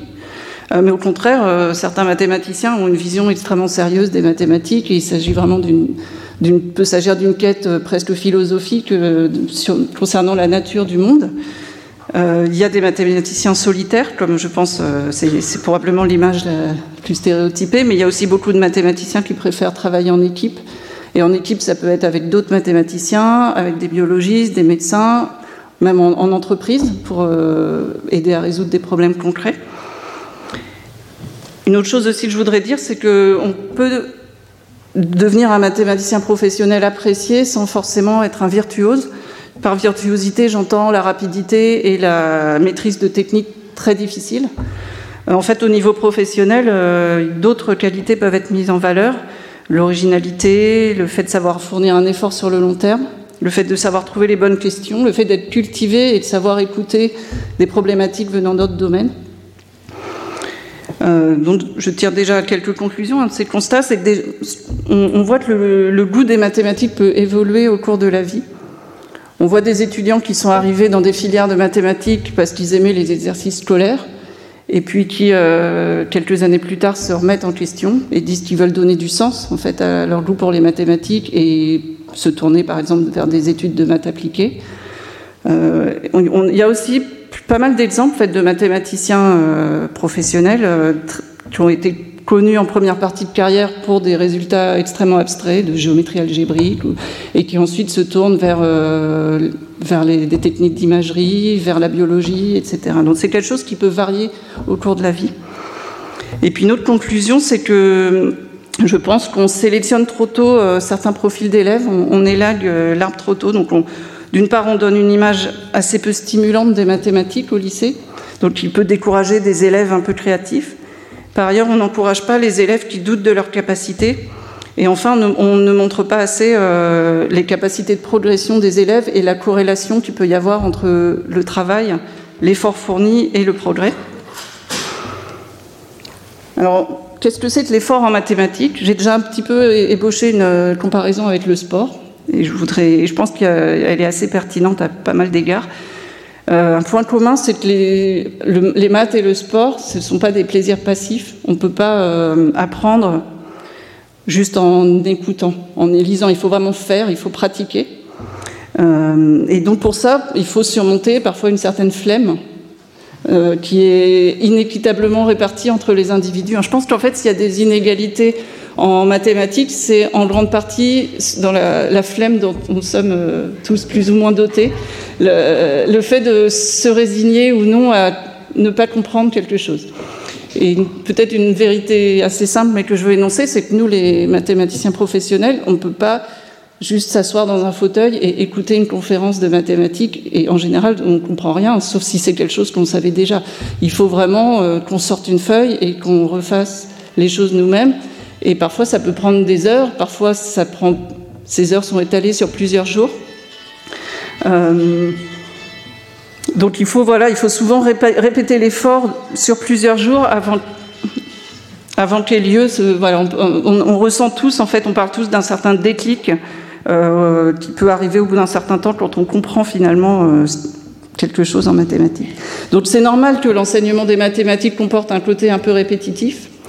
Mais il faut aussi qu'on arrive à montrer l'intérêt de ce travail répétitif et le, le plaisir, qu'est-ce qu'on gagne à surmonter sa flemme finalement en mathématiques. Alors comment on peut encourager l'effort? C'est une question difficile. Je pense qu'il faut faire des efforts de type varié qui, répondent à des aspirations diverses, donc parfois des efforts légers, parfois des efforts courts euh, et intenses, mais parfois aussi des efforts sur la durée, donc des travaux qui peuvent être étalés sur plusieurs semaines. Euh, parfois, il faut alterner entre le travail solitaire et le travail en équipe, parce qu'une partie du plaisir, c'est de parler avec les autres. Et puis euh, alterner le travail abstrait, le travail appliqué. Et puis il faut qu'à l'école, on apprenne à travailler justement jusqu'à ce qu'ait lieu le déclic de la compréhension. Donc il faut vraiment expliquer l'intérêt d'un travail régulier. Euh, et souvent, en fait, actuellement, il faut souvent pratiquer une activité extrascolaire pour savoir ça, que c'est pas la même chose de travailler un peu chaque jour et de travailler euh, de manière très intense, mais juste euh, sur une journée. Donc, on n'apprend peut-être pas assez ça à l'école. il faut donner du sens aux mathématiques en plaçant leur enseignement dans un contexte scientifique plus général, montrer leur utilité mais aussi ne pas. Bon, il faut être un peu pragmatique, il ne faut pas négliger le rôle des évaluations pour motiver les élèves. Un, cours de culture générale euh, sans pratique technique et sans évaluation finale euh, gardera toujours un côté un peu flou, et je pense que ça motive, motive personne en fait ce genre de, cours. Et puis enfin, il faut parler vraiment de manière explicite de la possibilité de progresser. Pour continuer sur la comparaison avec le sport, en parlant avec des, amis professeurs de PS, j'ai appris que les pratiques d'enseignement en EPS ont évolué et que par rapport à mon époque, bon, j'étais une mauvaise élève en sport, euh, mais il paraît qu'actuellement en sport, en fait, on, décompose les exercices en, variantes de difficultés intermédiaires et qu'on essaye d'évaluer la progression des élèves et de ne pas récompenser uniquement ceux qui savaient déjà faire au début de l'année. Et donc, nous avons peut-être à engager une réflexion similaire en mathématiques. Et puis la dernière chose, on a, déjà beaucoup parlé des parents, il faut faire très attention aux messages délivrés par les parents. Ça, je pense, c'est une seconde source d'inégalité. Euh, dans de nombreuses familles, on emploie malheureusement le mot nul en maths. Euh, et on dit qu'une fois qu'on est nul, on ne peut plus progresser. Et dans d'autres familles, au contraire, on met une incroyable pression sur les mathématiques dans le but de faire entrer les enfants euh, dans des classes préparatoires pour devenir ingénieurs. Et cette pression est beaucoup plus exercée sur les garçons que sur les filles, au passage. Et puis, euh, dans la plupart des familles, euh, les sciences et même plus généralement l'école sont absentes des conversations. Et c'est un peu à partir de ce constat, et puis en entendant parler d'une expérience qui a eu lieu à Nice sur les cinq dernières années, euh, donc, il y a à peu près 5-6 ans, dans les quartiers nord de Nice, avec Philippe, on a entendu parler d'une association qui a mis en place un, coaching mathématique pour les parents dans un collège d'un réseau d'éducation prioritaire. Et sur cet exemple, il y a eu des, progressions spectaculaires de certains élèves. Donc, euh, j'empiète un petit peu sur la partie euh, agir de la dernière table ronde. Mais avec le campus de l'innovation, on est en train de mettre en place une action un petit peu similaire, pour l'instant sur trois établissements. Et il s'agit d'encourager les parents à venir régulièrement au collège, faire ou parler en tout cas de mathématiques, et à suivre ce que font leurs enfants, pour leur expliquer comment encourager l'effort, donc comprendre les mécanismes d'apprentissage, accepter l'idée qu'une mauvaise note peut être surmontée par un travail régulier et parler un tout petit peu de maths ou d'école à la maison. Donc pour l'instant, c'est tout nouveau. On est en train de mettre ça en place et euh, j'attends euh, les résultats de cette expérimentation avec impatience. Merci.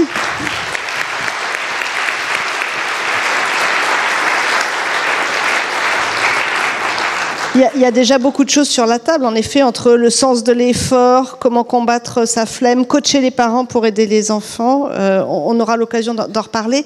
Je propose au professeur Marx de nous parler un peu de littérature, parce qu'il n'y a pas que les maths dans la vie, même si les maths, j'ai bien compris, c'est absolument primordial. Et puis ensuite, si vous le souhaitez, je peux prendre une première salve de questions. S'il y a des questions dans la salle, je ne sais pas. Vous me direz, vous lèverez la main. Euh, ou alors on engagera la discussion avant de passer à la troisième table ronde. Professeur Marx, quelle est la place de la littérature dans cette initiative? Euh, elle est forcément, importante. Et du reste, euh, le ministre Nuno Crato en a parlé euh, tout à l'heure. Hein. La littérature, c'est le domaine de la fiction, c'est aussi le domaine de la complexité. Lire des œuvres, cela nous apprend aussi à lire le monde. Donc il faut évidemment développer la littérature et, la, lecture à, l'école et aussi les capacités de, lecture. Et c'est des choses dont il sera question plus tard également. Mais la littérature, ce n'est pas seulement la fiction. La littérature, euh, c'est aussi, euh, de manière plus générale, le domaine des discours et le domaine des opinions. Les discours et les opinions. Et la littérature, on peut dire, hein, elle, explore ce monde-là. C'est la science de la littérature, c'est aussi la science du discours et des discours et des opinions. Or, nos sociétés sont malades. Sont malades précisément à ce, niveau. Ce qui manque dans nos sociétés, qui sont euh, déchirées entre diverses communautés, euh, c'est précisément dans ce monde où euh, les réseaux sociaux, les, algorithmes enferment chaque individu dans la sphère de plus en plus étanche de ses opinions, de ses préjugés, alors que la promesse des réseaux, c'était justement au contraire de nous ouvrir au monde, mais au bout du compte, ce n'est pas cela qui se passe. Ce qui manque au bout du compte dans nos sociétés, c'est le sentiment d'un commun un commun, un fond commun capable de relier les, citoyens par-delà leurs euh, divergences. Et pour qu'il y ait un commun, il faut accepter le fait que l'autre, celui ou celle qui est en face euh, de vous, a aussi, des arguments raisonnables à faire valoir. Il faut repousser la trop facile tentation de croire que euh, les arguments d'en face ne dériveraient que d'intérêts particuliers, que d'une volonté de nuire, hein, d'une volonté un peu complotiste. Et donc il faut savoir se mettre à la place de l'autre. Cela, c'est une condition de la vie, euh, de la vie euh, démocratique. Et c'est là quelque chose que la littérature et les exercices littéraires euh, sont capables, sont capables de faire. C'est quelque chose qui a été reconnu depuis euh, très longtemps par les sociétés démocratiques. Et le, les propositions que je, que je porte ici, ce ne sont pas seulement les miennes en tant que spécialiste de littérature, elles sont aussi euh, les propositions portées par euh, professeur Jean-Luc Fournet, spécialiste de papyrologie et de culture, de culture antique grecque. Et nous sommes convaincus, tous les deux, avec une professeure de, de rhétorique, Emmanuel Damblon, à l'Université de Bruxelles, que ces questions-là, ont été très importantes depuis la société, depuis les sociétés antiques à, Athènes. La formation à la rhétorique est justement une manière de nous former à la capacité de délibérer. On a beaucoup euh, parlé euh, ces derniers temps d'une euh, volonté de prendre des décisions, de, porter la décision au niveau démocratique par des référendums. Mais ce qui manque, je pense, dans nos sociétés, c'est pas c'est pas la capacité à décider, c'est la capacité à délibérer, délibérer. Or cela, la littérature et la rhétorique peuvent nous l'apprendre, car la euh, rhétorique nous permet en fait de suspendre temporairement notre jugement afin d'explorer ce qu'il y a de raisonnable dans les positions euh, opposées aux nôtres. Et donc l'entraînement à la rhétorique permet ainsi de prendre en charge le principe de désaccord qui est à la base de la vie euh, démocratique. Et donc dans l'Antiquité classique, il exerçait, il existait, excusez-moi, des exercices rhétoriques qui apprenaient aux élèves à explorer le point de vue d'autrui par l'exercice de euh, l'imagination. Et ces exercices prenaient, on pourrait dire, deux types de, formes, en quelque sorte. Il y, a d'abord l'exercice proprement, euh, proprement euh, rhétorique. Hein, avec des, exercices préparatoires qu'on appelle en, grec un mot, j'allais dire barbare, mais c'est pas un mot barbare parce que c'est un mot, c'est un mot grec, hein, les progymnasmata, hein, c'est-à-dire les exercices euh, préparatoires qui entendent former les apprenants à un ensemble de techniques rhétoriques développant tous les moyens de persuasion pour défendre un point de vue. Et donc, on se met à la place de l'autre, on essaie de voir quels sont les, sentiments qu'il faut, euh, qu'il faut développer. Et donc, dans cette vision euh, complète d'une humanité euh, rhétorique, eh bien, il y a tout un ensemble d'exercices qu'il est possible de faire, pratiquer par exemple ce qu'on appelle en grec les, les logoi, hein, les discours, les antithétiques, c'est-à-dire euh, sur une position, sur une position donnée, euh, adopter des points de vue opposés. Ce sont des types d'exercices qui sont pratiqués couramment au barreau, hein, dans les formations au barreau, mais qui peuvent être vraiment très utilement, je crois, développés dans le cadre des, des, collèges et des et des, lycées. Et donc il y a là tout un ensemble de, pratiques où les, élèves peuvent par exemple alterner des points de vue sur une question particulière et essayer de défendre symétriquement euh, des, points de vue, des points de vue différents, en, avec l'idée que sur toute question démocratique qui agite nos sociétés démocratiques, eh bien, euh, il y a toujours au moins deux, voire trois trois positions raisonnables et que ce sont ces positions raisonnables qu'il faut, euh, qu'il faut euh, essayer d'envisager euh, chacun. Et donc, aucun élève ne doit défendre une seule position, il doit être capable de défendre les trois positions. Et c'est une manière de rentrer dans l'esprit de l'autre. Et puis, je voudrais euh, terminer par un autre type d'exercice qui a été aussi beaucoup pratiqué dans euh, l'Athènes, euh, dans l'Athènes antique, mais aussi dans les écoles de ces grands pédagogues qu'ont été les, jésuites, à savoir les exercices théâtraux. Parce que le théâtre, justement, qui fait partie de ce monde de la littérature, des, discours, le théâtre nous apprend à prendre le masque de l'autre à entrer à la place de l'autre. Or, il existe dans euh, les euh, textes théâtraux euh, que nous connaissons, les textes classiques de Molière, de Corneille, de Racine ou d'autres, d'auteurs plus, plus, plus modernes, il existe quantité de, de scènes de confrontation, de points de vue. Et donc, je crois qu'il est vraiment utile, d'une part, de pratiquer l'enseignement du théâtre, lecture du théâtre, la récitation du théâtre, euh, ça, ça me paraît absolument indispensable pour tous les bénéfices secondaires que cela apporte pour la maîtrise de la langue, la maîtrise de la littérature, de la complexité euh, des, discours, ça c'est très important. Mais il est aussi très important de demander aux élèves de prendre un masque, hein, c'est-à-dire euh, ce, qu'on dit littéralement en, grec, c'est-à-dire assumer un, caractère et, dans une scène de confrontation, par exemple, avec deux élèves face à face, dire, réciter, jouer une scène, et puis alterner, changer, euh, changer, changer la scène pour que aucun point de vue ne soit euh, toujours assimilé à une seule personne, mais qu'on puisse accepter l'idée que les, points de vue puissent être défendus euh, indifféremment par les uns et les, autres. Et c'est une, je crois, c'est une excellente manière de euh, d'apprendre le regard critique, euh, non seulement sur les opinions des autres, nous sommes toujours trop portés à critiquer les, toujours trop portés à critiquer les regard critique sur ses propres opinions. Et le théâtre et la rhétorique nous semblent vraiment des exercices extrêmement importants pour rentrer dans cet espace de la, euh, de la, de la délibération qui est euh, si important pour nos sociétés démocratiques. Et je crois que c'est là l'une des choses que les exercices littéraires peuvent, peuvent nous apprendre.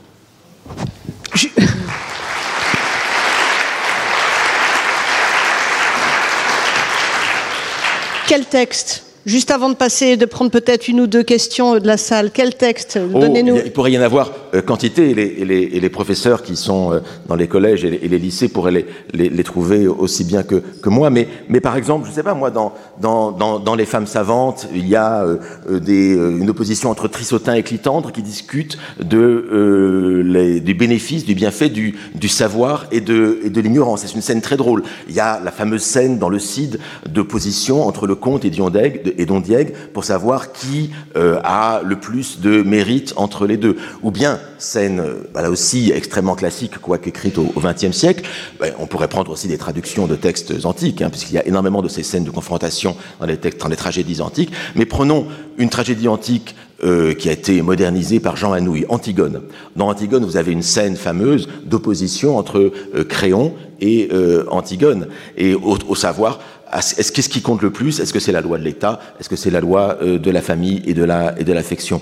Il y a quantité de scènes dans le théâtre qui est fait de cela, qui peuvent être très bénéfiquement et avec beaucoup de plaisir, je crois, parce que c'est pas seulement c'est pas seulement du, du, du bienfait, mais c'est aussi du, du plaisir euh, esthétique et, et, et psychologique euh, étudié et pratiqué et joué par les par les élèves. Et il ne faut pas, j'insiste, il ne faudrait pas que ce soit réservé uniquement à des clubs de théâtre c'est-à-dire dans les, dans les lycées, ce qui existe.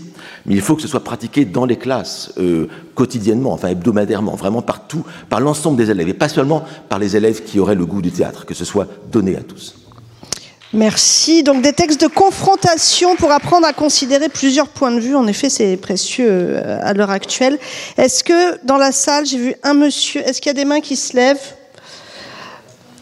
Alors, j'ai deux questions. Monsieur, si vous voulez bien m'adresser votre question, dans la, seconde dans la foulée.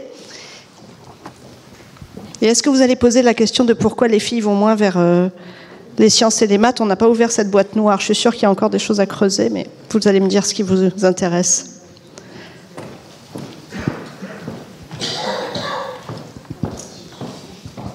Merci beaucoup, Mathieu Lahaye, sous-directeur des savoirs fondamentaux à la Direction générale de l'enseignement scolaire inspecteur général.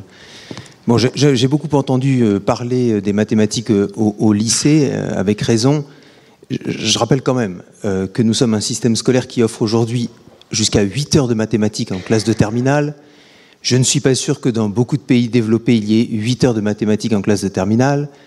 je vous rappelle quand même que dans un pays qui ne manque pas d'ingénieurs, qui est l'Allemagne, le nombre maximum d'heures de mathématiques par un élève dans, allez, prenons le Brandebourg, même si, bon, allez, prenons le, Bad Württemberg, c'est 4 heures. Donc il y a aussi en France euh, une, relation particulière avec les mathématiques pour une raison simple. C'est que les quand on fait des mathématiques pour les élèves, on ne fait pas que des mathématiques. On fait son orientation scolaire. Et c'est ça, euh, on ne résout pas un problème, on fait son orientation scolaire. Mais pour moi, le problème majeur n'est sans doute pas là. 800 euh, 000 élèves ont passé les évaluations de sixième il y a maintenant 4 mois, et vous avez la moitié des élèves de ce pays qui ne savent pas, donc en sixième, que 1 demi est égal à 5 dixièmes, ou que 5 dixièmes est égal à 1 demi. Voilà. Et c'est là le, vrai sujet. Euh, donc la question, la question majeure, et, je remercie vraiment Nuno Crato de nous avoir indiqué les pistes pour régler ça, c'est-à-dire euh, des, curriculums euh, extrêmement exigeants, etc. Mais moi, je voudrais poser une question simple. C'est quel est le rapport, parce que ça a été dit, c'est est-ce qu'on peut clarifier euh, aujourd'hui le rapport entre l'acquisition des automatismes en mathématiques et la réalisation des tâches complexes? Est-ce qu'on peut s'entendre pour dire, voilà, pour faire des mathématiques, il faut il faut euh, que les élèves maîtrisent des automatismes, et c'est la condition indispensable pour qu'ils puissent faire des tâches complexes, résoudre des problèmes, etc. Est-ce qu'on pourrait tous mettre d'accord pour dire ça? Parce que je crois que c'est vraiment l'essentiel et les professeurs ont besoin de l'entendre. Alors, je prends votre question sur l'acquisition des automatismes. Est-ce que c'est la condition euh, pour que tout le monde puisse accéder aux tâches complexes? Et j'ai la seconde question, monsieur.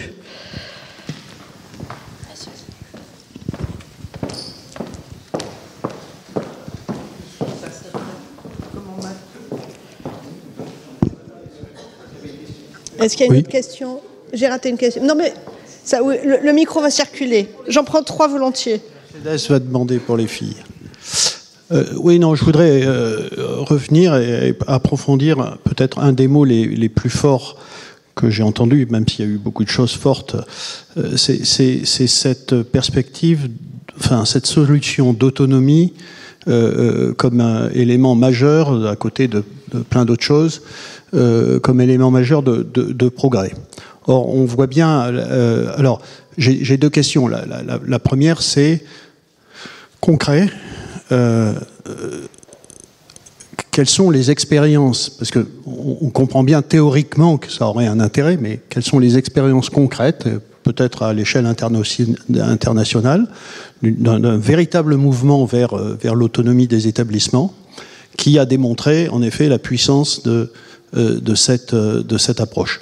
Et, la, et, la, deuxième question, euh, c'est, on voit bien que ce terme d'autonomie a parfois été énoncé en France, déclenchant tout de suite, parce que c'est une sorte de chiffon rouge, déclenchant tout de suite des réactions extrêmement négatives, et pas simplement des enseignants, alors des enseignants certainement, mais aussi des, parents, des familles qui considèrent qu'il vaudrait mieux avoir l'assurance d'un système global qui s'applique à tous euh, euh, et, que la crainte étant que euh, localement ça serait moins bien qu'ailleurs, etc. Donc qu'est-ce qui ferait que si jamais cette autonomie est éprouvée comme étant une solution miracle, on puisse avancer dans cette direction en France? Comment lever les contraintes? Merci à vous. Troisième question. Et je m'arrête là, il y aura une seconde salle de questions. Non, non, mais j'ai vu qu'il y avait des désirs. On va essayer de les respecter dans le temps qui nous est imparti. Je voulais d'abord euh, remercier parce que la façon dont vous traitez ce sujet est passionnant. Et ce qui m'apparaît le plus complexe aujourd'hui, il y a très longtemps qu'on voit qu'on a un, vrai problème en France. Enfin, c'est pas une, je ne sais même pas comment c'est pas une cause nationale. Et par rapport à ces problématiques où il faut travailler, en fait, on, a besoin de comprendre euh, ce qui fait le succès, mais avec les analyses internationales, on le voit assez bien, quels sont les blocages qui font que nous n'avançons pas, alors que vous avez, et je sais des analyses, d'ailleurs, vous en, vous en montrez une partie et des analyses très profondes sur comment on peut apprendre à tous quand même la mathématique. Il ne s'agit pas de comment euh, les lettres sont des éléments importants pour créer des citoyens, des démocrates. On est sur un sujet où, euh, Philippe, vous avez montré à quel point c'est lié au niveau euh, économique fort d'un pays et c'est lié aussi au niveau démocratique. Il y a quand même des blocages en France, manifestement. Et comment est-ce qu'on peut dépasser ça pour se mettre vraiment à travailler et à changer le système éducatif français qui a plongé depuis très longtemps dans de la médiocrité? Et je pense que ce n'est pas un enjeu de professeur, c'est un enjeu de système. Merci. Alors, trois questions. La première, faites-moi signe parce que je suis pas sûre de tous vous voir. La première sur l'acquisition des automatismes. Est-ce que c'est la condition sine qua non? Est-ce qu'on peut se mettre d'accord, demander euh, monsieur, pour dire que pour accéder aux tâches complexes, il faut maîtriser ces automatismes J'ai envie de demander au professeur Nalini Anantaram, la mathématicienne que nous avons. Euh, oui, effectivement, bah, oui, je, fais la, même euh, analyse que vous. Et euh, je ne parle pas forcément d'automatisme sur des techniques très difficiles. Hein. Vous avez donné un exemple simple.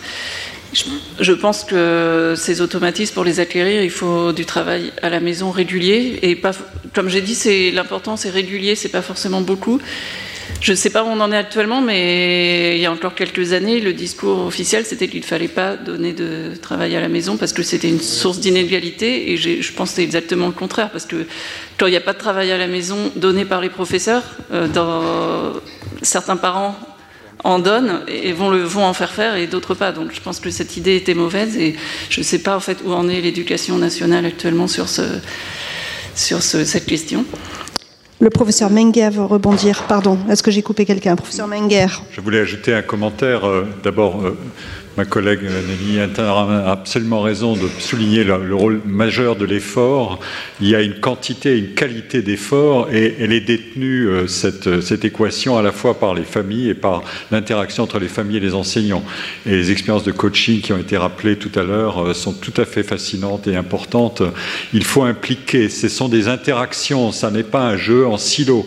Et, euh, et on ne peut pas masquer le rendement de l'effort. Le rendement de l'effort existe l'élève fait un travail et il faut effectivement. Ensuite, il y a, la, il y a le contenu, les programmes, et ça, on en reparlera tout à l'heure. Euh, il y a un point qui est intéressant à souligner, c'est que la France n'est pas seule dans ce problème de difficulté avec les mathématiques. Les, récemment, Bill Gates, dans une lettre de sa fondation, a dit c'est la catastrophe en mathématiques aujourd'hui, c'est un double dip, euh, on plonge, c'est catastrophique. Et il y a beaucoup de et on a vu tout à l'heure qu'on pouvait progresser et puis reculer. Mais on sait aussi que euh, dans beaucoup de pays, vous en avez parlé, monsieur, tout à l'heure, il y a des boosters on peut augmenter les quantités d'heures de, mathématiques et donc d'efforts en mathématiques euh, pour faire progresser les élèves, soit au socle, soit pour ensuite dégager euh, ceux qui souhaitent aller plus loin. Ça se fait en Russie. Euh, un, un, un russe m'a confié comment il avait bénéficié d'une formation supplémentaire à la fin des cours dans la semaine de la part d'anciens élèves qui avaient eux-mêmes bénéficié de tout ça. Autrement dit, il y a une sorte de relation communautaire entre des anciens euh, élèves qui ont qui ont progressé euh, magnifiquement en mathématiques et qui rendent en quelque sorte le bénéfice de cette progression à leurs jeunes camarades. il y a plein de mécanismes comme ça. On peut évidemment aussi recourir au marché privé, ça, ça tourne à fond la caisse, mais euh, on, doit aussi trouver des mécanismes d'implication pour augmenter cette quantité et qualité d'efforts. Mmh. Tout à l'heure, Nalini a fait une magnifique comparaison avec les sports. Il y a beaucoup d'analogies avec les sports euh, et on peut aussi citer par exemple le fait que euh, euh, tout d'un coup en Corse, on a créé des champions d'échecs. Et qu'est-ce qui s'est passé en Corse pour créer des champions d'échecs? On a introduit une bonne synergie entre l'école et des clubs autour, et ça a créé des résultats. C'est mesurable. Voilà, ce sont des points euh, essentiels. La seconde question porte sur l'autonomie. Je vais peut-être me tourner vers Nuno Crato.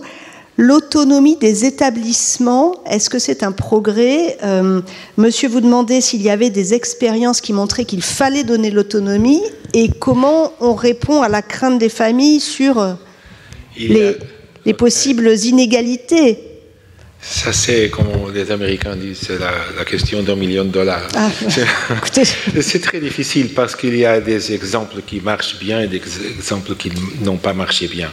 Je crois que le problème essentiel, c'est de, de, regarder tout ça comme un système.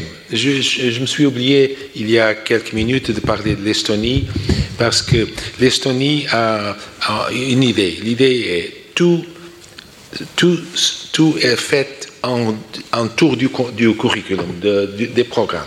Les programmes sont essentiels, les objectifs scolaires, ça c'est l'essentiel.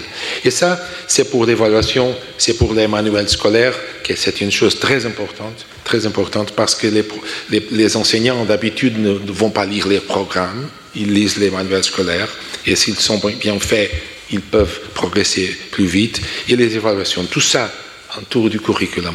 Si on a ça comme perspective, peut-être on va faire bien.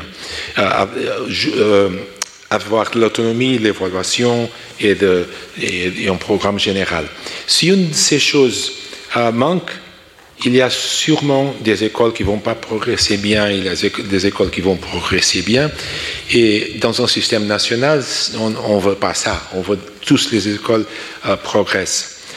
Euh, j'ai une interview avec Gundatir, ma fondation, l'initiative éducation, on a fait une interview avec Gundatir, qui c'est la personne en charge du PISA en Estonie, et elle explique ça très bien. C'est sur YouTube, alors elle explique cette idée de, curriculum au centre, et manuel scolaire, évaluation, euh, l'autonomie des écoles, et tout ça, tout ça autour du curriculum. Tout ça autour des objectifs. Euh, si je peux parler un tout petit peu à propos des automatismes que Monsieur l'inspecteur général a, relevé.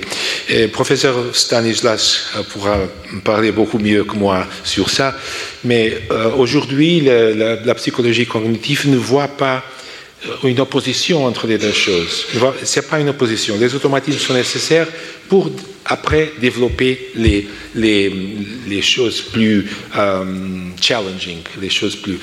Et, il y a même cette distinction entre novice et expert. Ça veut dire, quand on est novice dans une certaine matière, je suis un novice en français, disons, alors on doit apprendre des choses d'une façon très progressive et très systématique. Quand quand on est novice en mathématiques, on doit apprendre les choses d'une façon très systématique. Mais après, il faut donner le, le, saut qui vous avez parlé, Nalini. Je crois que ça, c'est très intéressant parce que c'est exactement la même expérience. C'est quand j'ai fait mon doctorat qui, soudain, j'ai vu des problèmes qui, qui ont, avaient besoin de trois ou quatre ou cinq pages de calcul pour résoudre. Et je pensais que je pourrais résoudre tout en un paragraphe. Et ça, c'est une chose que les enseignants doivent, je crois, doivent peu à peu faire avec ces étudiants. Puis qu'on maîtrise une chose, avoir, vous, n'êtes plus novice dans ce, ce, problème, et alors vous êtes, vous êtes presque expert à faire des choses plus défiantes pour les élèves. Merci. Merci. La troisième question, avant de passer à notre troisième table ronde, elle porte sur euh, bah, le constat. Ça fait quoi, 40 ans qu'on dit qu'il y a un problème de niveau, qu'il est en baisse? C'est une question, c'est une question politique qu'on vous a posée. Qui a envie de s'en saisir Où sont les blocages? Euh, Qu'est-ce qui fait que nous n'avançons pas? Comment les dépasser ces blocages? C'est aussi une question à un million de dollars, non je... ne sais pas. Je regarde Philippe Aguillon parce qu'en général, il, répond.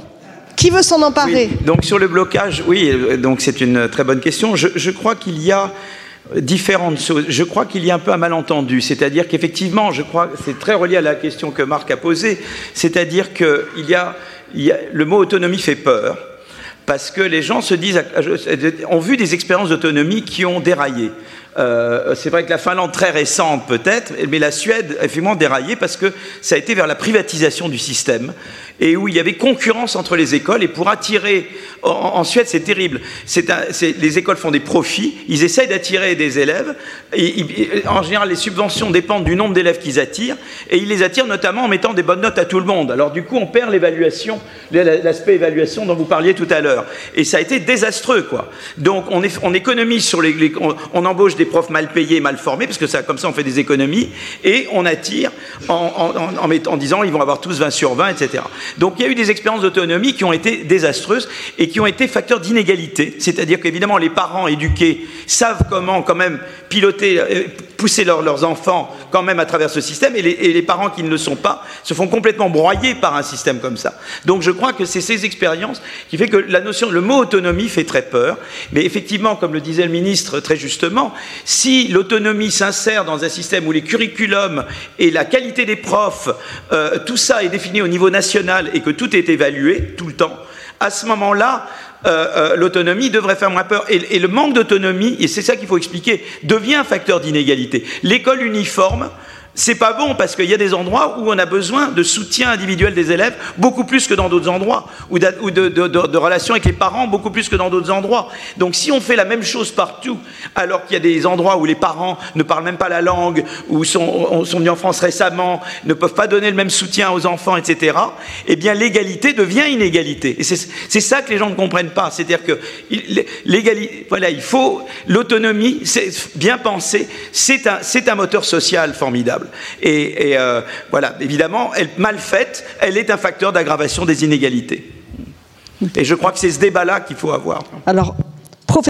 alors encore une minute, mais il faut vraiment passer à notre troisième table ronde. Si. Et pas que nous sommes dans une sorte de conférence de lancement d'un programme d'action.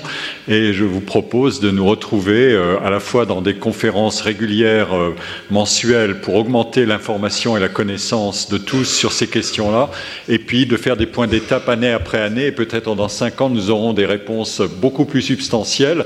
D'ici là, le système éducatif aura vogué comme il aura pu euh, et il se sera peut-être transformé par des interactions entre tout ce qui se passe ici et tout ce que fait le monde scolaire et son, administration.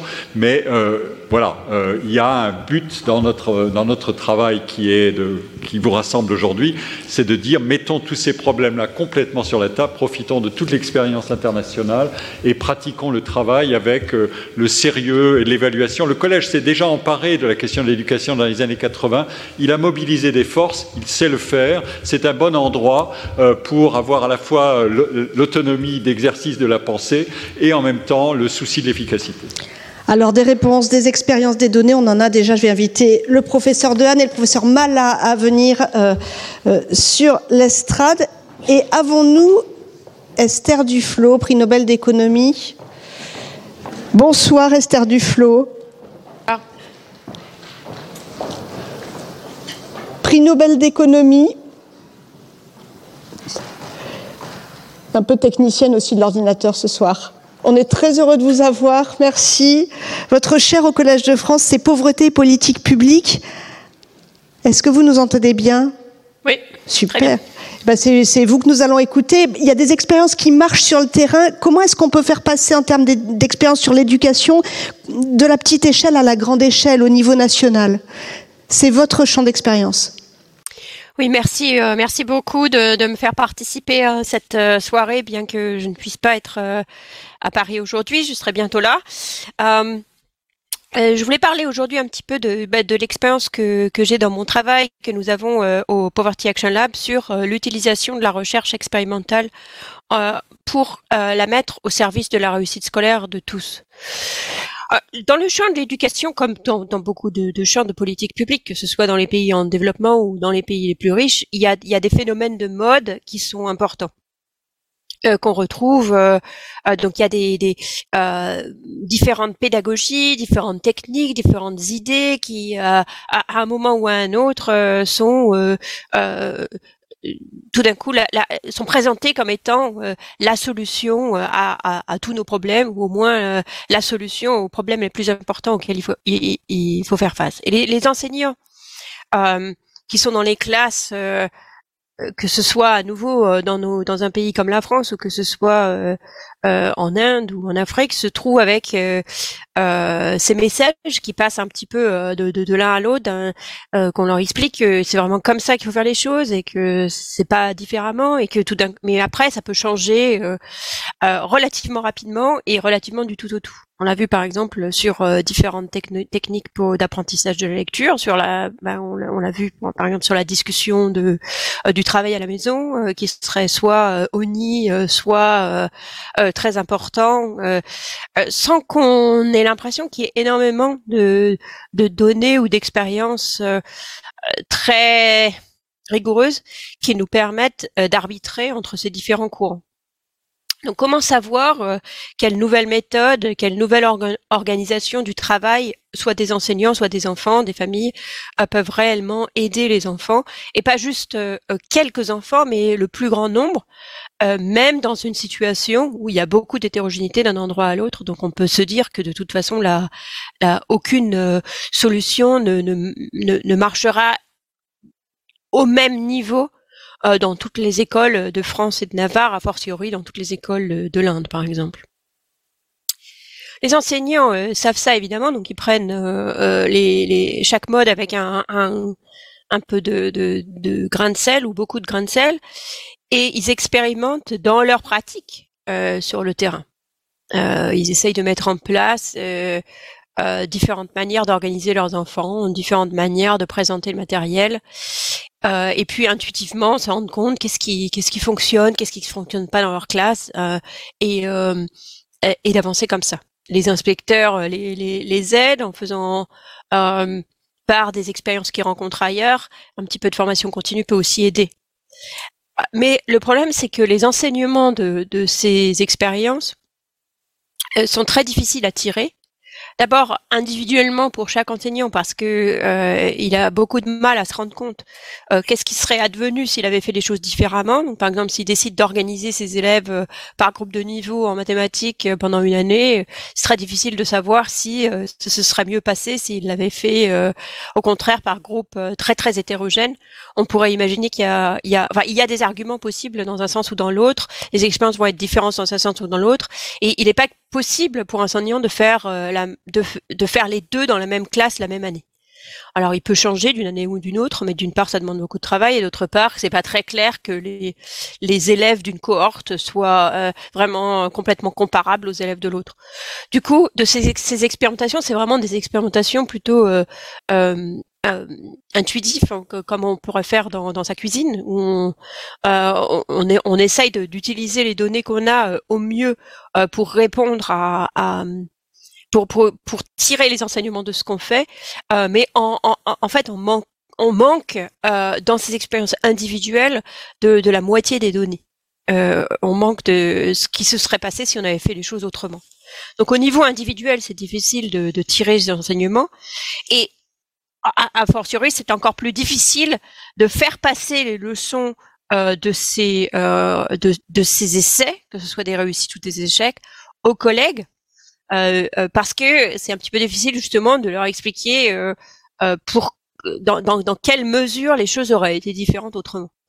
Donc du coup, même si quelqu'un est persuadé de l'efficacité de ce qu'il a fait ou de ce qu'elle a fait, le faire passer à quelqu'un d'autre, c'est difficile.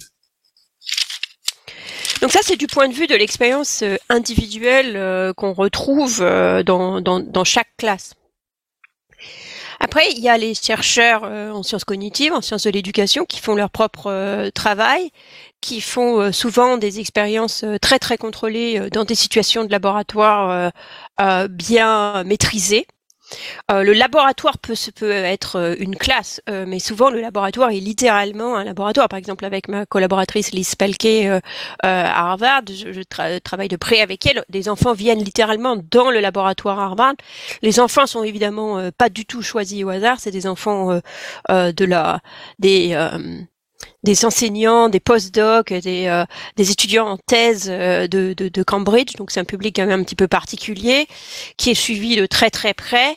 On, en, on apprend énormément de choses sur cette expérience, mais ce qu'on n'apprend pas, c'est qu'est-ce qui se passe, euh, euh qu'est-ce qui se passerait quand les leçons très théoriques, très contrôlées, très précises qu'on apprend dans ces laboratoires sont transposées sous la forme de programmes qui vont forcément être appliqués de manière différente, particulière, réactive vis-à-vis du contexte, etc. Donc très très hétérogène d'un endroit à l'autre.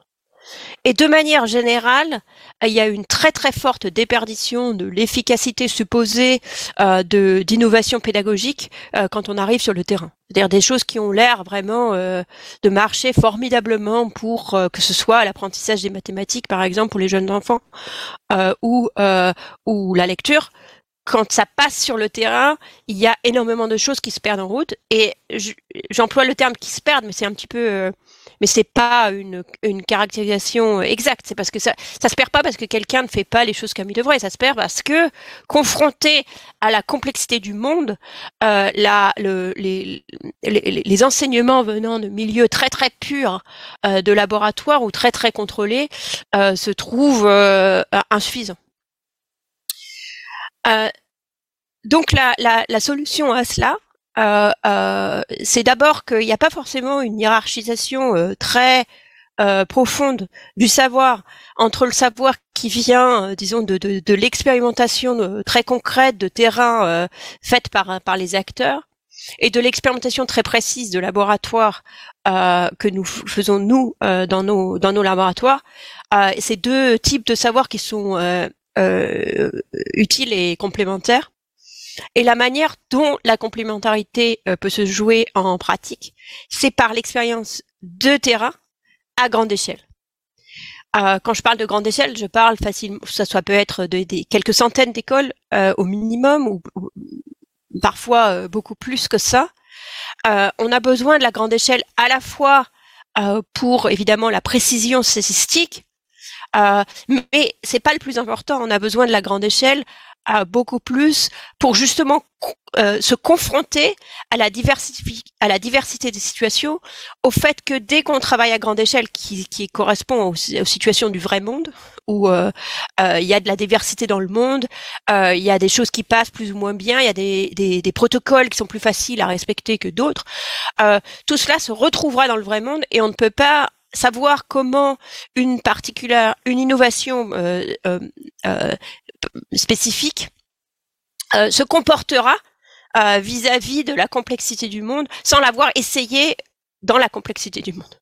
D'où la nécessité de, l'expérience à grande échelle et de l'expérience réalisée en situation euh, naturel, disons, en situation de de, euh, de classe avec des enseignants euh, normaux euh, qui font les choses normalement et dont la la, liberté d'action n'est pas entravée.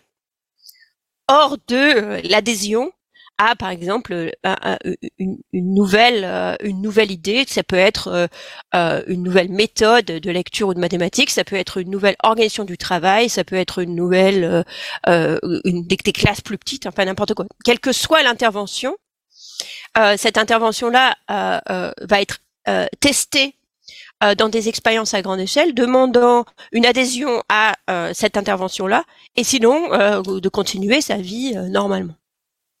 Donc c'est euh, euh, par exemple donc donc il n'y a pas par exemple de de, de, de conflit dans, dans, dans ce dans ce monde-là entre l'autonomie dont on parlait euh, tout à l'heure, que ce soit des enseignants ou des écoles, et la tentative de tester dans ce, contexte de, de, liberté et d'hétérogénéité individuelle, ce que peut donner une innovation, est-ce qu'elle peut aider les élèves? D'où euh, euh, le, le, rôle du plus grand monde. Euh, c'est ce type d'expérimentation qui permet de confronter à la fois les théories et les expériences, les intuitions qui viennent de l'expérience individuelle des acteurs et de les mettre au défi de la généralisation. Donc, pour donner un exemple sur la manière dont ça, dont ça peut fonctionner en pratique, euh, j'ai travaillé, euh, j'ai travaillé très très longtemps avec une la plus grosse organisation euh, indienne euh, qui travaille sur l'éducation, qui est l'organisation Pratam, c'est peut-être la plus grosse organisation du monde qui travaille sur l'éducation, je pense aujourd'hui. Euh, leur programme, le premier programme avec qui j'ai travaillé avec eux, c'était déjà au tout début des années 2000, un programme de soutien scolaire Euh, ce programme de soutien scolaire a été euh, évalué d'abord dans une expérience euh, contrôlée sur, dans deux villes, à Bombay et à Baroda. et on a montré l'efficacité de ce programme de soutien scolaire, mais ça ne correspond que, que au début du, du voyage qu'on a entrepris euh, en collaboration avec Pratam, que eux-mêmes ont entrepris dans l'élaboration de, leur programme, et que nous, euh, du côté euh, de, de, de, mon côté à moi en tant qu'économiste, j'ai élaboré pour comprendre pourquoi ce programme était efficace dans le contexte où il avait été testé, et qu'est-ce que son efficacité pouvait nous apprendre même sur la nature du système éducatif indien. Donc, ce premier programme a été essayé, puis ensuite a été répliqué dans d'autres contextes, euh, d'abord dans un milieu rural, puis ensuite étendu euh, euh, par des partenariats avec le, gouvernement à des, des, milliers et des milliers d'écoles publiques, pas dans une expérimentation, mais dans un passage à l'échelle. Mais ce qui a été un peu unique dans ce passage à l'échelle, c'est qu'il a été possible de garder un petit territoire séparé pour continuer à expérimenter la version passée à l'échelle en comparaison avec euh, ce, qui était fait avant, ce qui était fait d'habitude. Et ce qui nous a amené au résultat euh, décevant mais très surprenant, c'est qu'une fois passé, à l'échelle, ce programme que nous avions évalué dans des conditions beaucoup plus euh, contrôlées n'avait plus aucun effet. Donc là, on aurait pu se décourager et se dire oui, une fois qu'on passe à l'échelle, rien ne marche. Euh, mais c'est pas du tout le, le, le style de Pratam, c'est pas trop mon style non plus. Donc à la place, euh, on a euh, utilisé euh, des données qu'on avait collectées dans le cours même de l'expérimentation de ce passage à l'échelle, où on avait envoyé des étudiants en sciences politiques à parler à tout le monde, les enseignants, les inspecteurs, les, les, les, les personnes dans les différents ministères, etc pour essayer de comprendre euh, comment ils vivaient ce programme euh, une fois passé à l'échelle. Et ce qu'on a découvert euh, dans ces enquêtes beaucoup plus qualitatives, c'est que les enseignants disaient oui, c'est très sympathique le soutien scolaire. Vraiment, je trouve ça très important d'enseigner aux enfants au niveau où ils, ils sont capables d'apprendre. Ça fait, ça fait sens. Mais je ne peux pas mettre ce programme en place dans mon école parce que je n'ai pas le temps parce que j'ai la nécessité de compléter le programme. Et personne ne m'a dit euh, qu'il fallait que je personne ne m'a dit où trouver les heures qu'il fallait que je consacre au soutien scolaire. Alors c'était très intéressant parce que c'était un programme qui avait été lancé par le gouvernement, où donc il y avait ce nouvel impératif de, faire du soutien scolaire. Les enseignants avaient été euh, euh, formés pour le faire, etc. Mais quelque part dans, la chaîne, euh, l'idée qu'il fallait aussi changer les objectifs des enseignants, que l'objectif primaire n'était plus de terminer le programme, mais euh, que les enfants apprennent quelque chose au passage, ou au moins de, de, de, de, de, dédier, de dédier des heures à ces exercices, n'avait pas été fait. Ce qui nous a permis du coup de, de remettre euh, euh notre, euh, notre ouvrage sur le, sur le métier. Euh, pour Pratam et pour ses partenaires gouvernementaux, de dire, bon, on relance le programme avec deux changements. D'une part, un temps euh, soit dans la journée, soit dans l'année, selon les, endroits dédiés à cette activité. D'autre part, une formation des inspecteurs, dont ce sera maintenant le travail de relayer le message que non, non, faire du soutien scolaire n'est pas de la perte de temps, ça fait partie, au contraire, euh, de vos obligations. Ce programme-là a pu être réessayé, à nouveau dans une version à grande échelle. Euh, cette fois a montré un résultat tout à fait euh, positif, même extraordinairement positif euh, dans certaines régions d'Inde où le, le, le, le, niveau de base était, était très très faible et acceptable dans les autres. Et c'est cette version-là qui aujourd'hui qui s'est répandu par la, par la suite euh, sur le sur le par des partenariats avec différents États de, de l'Inde. Aujourd'hui, enfin juste avant la pandémie, euh, Pratam euh, touchait euh, à peu près 17 millions d'enfants. après la pandémie, c'est en fait beaucoup plus puisqu'il y a encore plus de réalisation que l'hétérogénéité énorme du niveau des élèves après deux ans passés à la maison et demande demande qu'on s'y attache particulièrement. Euh, et euh, se développe aujourd'hui, euh, se développe aujourd'hui en Afrique. Donc, du point de vue, euh, disons, de la généralisation du programme, ce n'est que par l'expérimentation, mais pas seulement à petite échelle, aussi à grande échelle, et par l'acceptation des résultats négatifs qu'on peut parfois trouver, qui nous a permis de, développer un programme efficace. D'un point de vue théorique, et je vais en rester là, ça nous a permis à nous, qui réfléchissons au système éducatif euh, des pays en développement et en particulier de, d'anciennes colonies, de réfléchir à euh, de, de, comprendre pourquoi une partie des, difficultés du système scolaire aujourd'hui venait justement du fait qu'ils avaient un système hérité des anciennes colonies extrêmement élitiste, beaucoup, beaucoup, beaucoup plus élitiste en termes des programmes que le nôtre, par exemple en France, avec des exigences sur les programmes qui sont complètement irréalistes euh, par rapport à la, la, la, la population d'enfants qui est, euh, euh, euh qui est aujourd'hui présente à l'école, qui est quasiment euh, universelle. Donc, ayant compris ce problème, ça nous permet aussi de penser à d'autres approches, pas juste l'approche euh, euh, donc de soutien scolaire, enseignement ciblé, euh, mais aussi comment utiliser, par exemple, les technologies, comment réformer le curriculum, le programme quand c'est possible, etc. donc ça montre que l'expérimentation, c'est vraiment la main dans la main les, les, les, les, les acteurs de terrain et les, et les chercheurs qui peuvent, et les organisations à l'extérieur du système en l'occurrence, puisque Pratam à l'extérieur du système, qui peuvent la qui peuvent la la réaliser ensemble et qui c'est à ce euh, et c'est que dans ces conditions qu'on fait des progrès. Donc je voulais juste conclure par, par dire que personne euh, n'est isolé, ne devrait être isolé euh, vis-à-vis de, de, de l'expérimentation. Ça marche beaucoup plus ensemble. Euh, euh nous avons lancé euh, à l'école d'économie de Paris en, en collaboration avec la DEP, le, le département des études et des perspectives, une, un, nouveau programme qui s'appelle ID euh, pour euh, euh, favoriser le partage d'expériences à la fois sur la, la, conduite de la recherche en éducation et aussi sur les résultats, favoriser le partage des euh, données administratives euh, pour pouvoir étudier les résultats de d'expériences soit contrôlées, soit d'essais faits sur le terrain. Et là, la DEP a fait un travail absolument fantastique de, de, de, partage des données et de mise à disposition des données.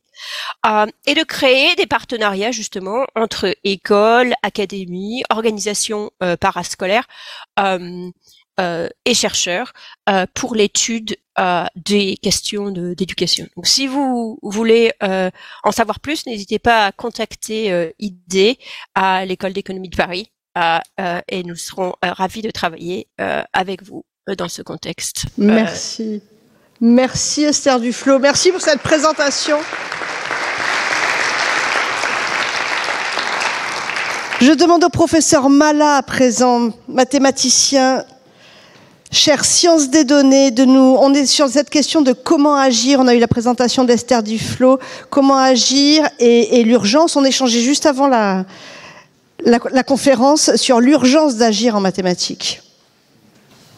Oui, je, je, donnais une anecdote que euh, euh, j'ai découverte euh, il y a une semaine en discutant avec un chef d'établissement qui me disait que euh, ses meilleurs élèves euh, qui ont euh, suivi l'option mathématique ont, été, ont eu 20 sur 20, ont été reçus dans d'excellentes universités anglaises, ont été forcés de prendre des cours de rattrapage en mathématiques parce que les universités anglaises considéraient maintenant que la formation du baccalauréat n'était pas suffisante.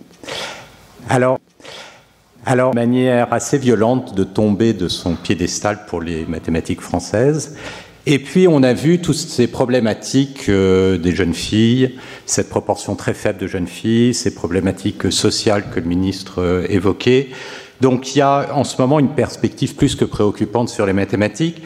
Mais maintenant, je pense que pour essayer d'éviter de sombrer dans une boucle dépressive, on peut se demander plutôt comment on peut agir Comment on peut agir quand on n'est pas soi-même enseignant en lycée sur le terrain, quand on n'a pas les moyens de l'éducation nationale?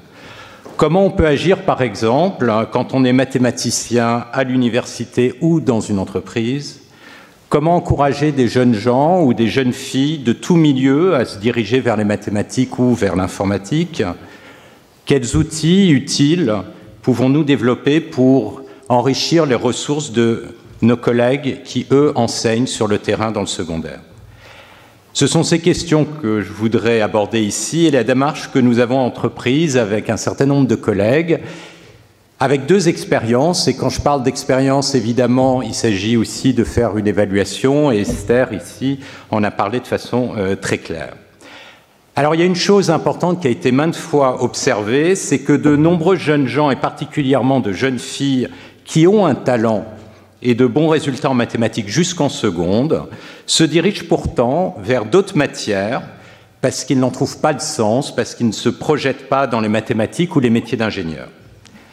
Alors ça, c'est un constat qui a été beaucoup fait. C'est ce constat qui a poussé la création de l'association MADC2+, en 2011, dont je voudrais d'abord vous parler. Alors cette association, elle a été reprise par la Société mathématique de France et Animat, avec la participation du Collège de France et le soutien de l'éducation nationale. Donc pour MATC2+, l'objectif, c'est de montrer à ces jeunes qu'ils ont toute leur place à l'université et que ces métiers, et en particulier les mathématiques, offrent des perspectives passionnantes qui sont importants pour les grands enjeux de notre société. Pour cela, MathC2+, organise des stages de 3 à 5 jours en milieu universitaire pour des élèves de collège, de lycée, avec plus de 50% de jeunes femmes et plus de 50% d'élèves provenant de zones d'éducation prioritaire dans tous les territoires, c'est-à-dire dans toute la France. Donc ce sont des élèves qui sont talentueux en maths et surtout motivés, pas forcément absolument exceptionnels. Les stages sont gratuits pendant les vacances et organisés autour d'activités ludiques, mais aussi beaucoup de travail en groupe, en mathématiques, avec des enseignants à la fois du secondaire et de l'université pour faire cette jonction. Donc pour un stage de 40 élèves, on a typiquement plus de 150 élèves qui font candidature. Et ça, déjà, ça fait mal au cœur de refuser ces jeunes qui sont très motivés. Pour ces 40 stages, donc environ 2000 élèves qui sont organisés euh, chaque année, on essaye de les répartir à travers toute la France, y compris dans les dom-toms. Alors, une chose qui est très importante, effectivement, c'est cette évaluation qui a été engagée par la Société mathématique de France en collaboration justement avec JPAL et son instance euh, à Paris, euh, dans l'école d'économie de, de, Paris. Et les premiers résultats qui ont été faits, pour l'instant de façon très partielle, montrent qu'il y a un fort impact. Et notre ambition, c'est de doubler le nombre d'élèves et de stages.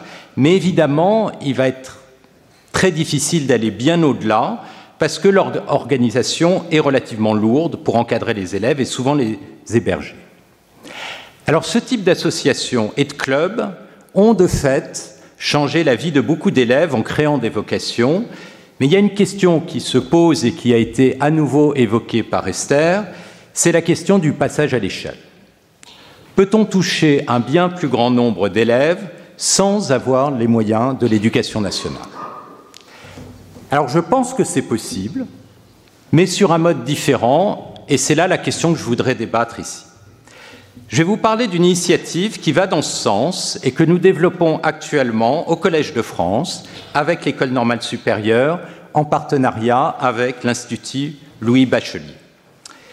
Nous organisons des challenges de données sur une plateforme web qui est totalement ouverte à tous pour l'enseignement des mathématiques et des sciences. Alors si vous cherchez sur Internet, vous pouvez taper Challenge Data en un seul mot et vous trouverez le site web. Donc il s'agit d'une approche des maths par l'expérimentation et l'abstraction. On a beaucoup parlé des mathématiques comme outil de problem solving en anglais, mais il y a un autre aspect qui est très important euh, en mathématiques, c'est l'abstraction, c'est la façon de penser le problème, et ça, c'est très souvent la clé pour être capable de résoudre le problème. Et pour en résoudre un challenge, il faut estimer la, la réponse à une question en développant un algorithme appliqué à des données. Chercher et programmer cet algorithme demande à chacun, quel que soit son niveau, de comprendre le problème et de le traduire en termes mathématiques à sa portée. Chaque participant ensuite envoie ses réponses de son algorithme sur la plateforme qui évalue son score et le situe parmi ses pairs. Donc qu'est-ce que c'est qu'un challenge? Il peut s'agir d'un problème de reconnaissance d'image ou de son, comme par exemple des champs de baleines. Ça peut être un problème de diagnostic médical sur des vraies données, d'évolution climatique, de compréhension de texte, de prédiction financière, d'analyse de données physiques, biologiques, économiques. Ça peut être extraordinairement divers. Ces challenges sont formatés et formatés et de recherche par des services publics, par des entreprises ou des enseignants. Pour nous, ce qui est très important aussi, c'est que ça crée un lien entre d'un côté l'enseignement secondaire, universitaire, mais aussi des entreprises ou des laboratoires, pour montrer aux élèves ou aux étudiants que les mathématiques ont les pieds dans les grands enjeux de notre temps. Alors ce travail, nous l'avons d'abord mené pour des cours à l'université, et en quatre ans, le nombre de participants est passé de 200 élèves qui l'avait pris à l'intérieur de mon cours, à plus de 10 000 étudiants sur toute la France, avec la participation de nombreuses entreprises, de services publics et de beaucoup de cours dans des universités à travers la France. La raison pour laquelle ça semble fonctionner très bien, c'est aussi parce que c'est basé localement sur le travail des professeurs qui font le travail d'animation, mais aussi parce que les étudiants sont capables de s'emparer des problèmes et aller bien, bien au-delà, souvent, on l'a observé, de solutions qui avaient été trouvées par les entreprises ou les services publics qui avaient posé la question. L'enjeu maintenant pour nous, c'est de développer ces challenges pour le collège et le lycée avec l'association MathC2+, et surtout avec des enseignants du secondaire. Les difficultés, évidemment, sont d'abord pédagogiques, pour réussir à adapter les challenges au niveau des élèves. Mais ça, c'est possible. Et ça, c'est un des charmes, je dirais, des mathématiques, c'est qu'avec quelques concepts assez simples, on est capable de résoudre des problèmes qui, en apparence, sont très complexes, comme les problèmes euh, dont j'ai parlé, avec les outils qui sont au programme de troisième, de seconde, et évidemment bien au-delà. Évidemment, pour pouvoir faire ça, il faut aussi développer des documents pédagogiques qui sont avant tout utiles aux professeurs dans leurs cours pour que ce soit largement adopté. Donc le modèle que nous essayons de développer, qui à nouveau est une expérience, c'est en fait celui d'une plateforme collaborative où ce sont aussi les participants et les enseignants qui proposent des challenges et des guides pédagogiques qui peuvent s'adapter dans différents types de programmes à différents niveaux, comme je le disais, depuis le collège jusqu'à l'université, voire jusqu'au doctorat. Cette plateforme, Math à joue en quelque sorte un rôle d'éditeur de contenu qui sélectionne et garantit la qualité des publications, que ce soit les challenges, que ce soit les guides pédagogiques, avec une procédure d'évaluation par les pairs. Et ça, c'est très important pour avoir l'ambition de faire un passage à l'échelle. Mais il y a un autre point, c'est que nous pensons qu'il faudra rémunérer les auteurs de contenu, et là je pense particulièrement aux enseignants du secondaire. Je pense qu'il est maintenant très clair pour la plupart d'entre nous que la qualité de l'enseignement des mathématiques est aussi un enjeu très important pour l'activité économique. C'est notamment le cas pour des secteurs comme celui du numérique, de la banque, des assurances et de l'informatique. Ils sont en forte croissance et ils absorbent beaucoup de talents mathématiques qui, du coup, n'iront pas enseigner dans les classes. Un point qui semble vraiment important, c'est que la participation de ces secteurs soit très active et qu'ils aient une participation financière en faveur de l'enseignement des mathématiques du secondaire car c'est aussi leur propre intérêt. Si on veut avoir un enseignement de mathématiques de qualité, il va être nécessaire de financer les enseignants de mathématiques du secondaire pour qu'ils continuent leur engagement dans leur classe et qu'ils n'envisagent pas de changer de métier. Je vous remercie. Merci. On est sur une expérience audacieuse. Professeur Dehaene, last but not least, je sais que j'ai contribué à prendre du retard. Alors, si vous voulez bien, l'intervention du professeur Dehaene importante. Qu'est-ce qui marche? Que dit la science de ce qui marche et de ce qui ne marche pas et qui pourtant peut-être euh, et continue à être utilisé? Et on va toucher doucement à la fin de cette conférence peut-être avec une ou deux questions du public. Euh, bref. Allez-y, professeur de Je sais que je suis le dernier. La parole est et à vous. On a évoqué plusieurs fois ce soir la question des sciences cognitives et la place des sciences cognitives. Je voudrais donner au moins un exemple. Euh, tiré évidemment des travaux de mon laboratoire où on essaye de euh, développer à partir des connaissances en sciences cognitives un programme expérimental appliqué dans les classes. Euh, c'est euh, le programme que nous appelons le programme Excello, et dont vous voyez ici quelques-uns des acteurs, euh, et vous voyez que c'est un programme particulièrement échevelé. Alors, on s'appuie sur les sciences cognitives, qui, comme vous le savez, sont des sciences multidisciplinaires, qui concernent en premier chef le comportement. On travaille beaucoup sur des méthodes de comportement pour comprendre l'organisation des algorithmes finalement qui constituent la pensée, qui nous permettent d'apprendre, et ensuite, comme vous le voyez ici dans mon laboratoire, un neurospin, des outils d'imagerie cérébrale qui permettent de comprendre finement les mécanismes biologiques de ces comportements.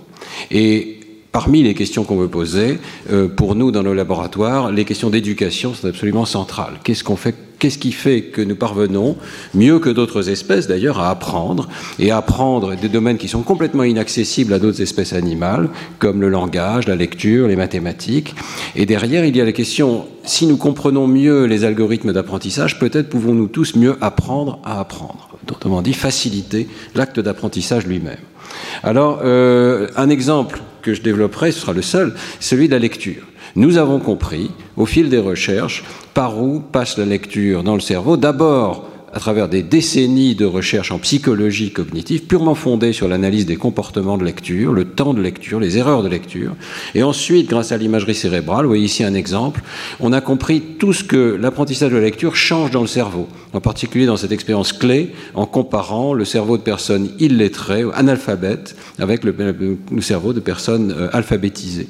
Et on a compris que c'était un circuit tout à fait particulier, pas l'ensemble du cerveau, mais un circuit qui donnait accès aux aires du langage par le levier de la vision, qui euh, devait donc mettre en place un circuit visuel, avant tout, l'analyse de la chaîne de lettres, et le connecter avec les aires du langage, et en particulier les aires phonologiques.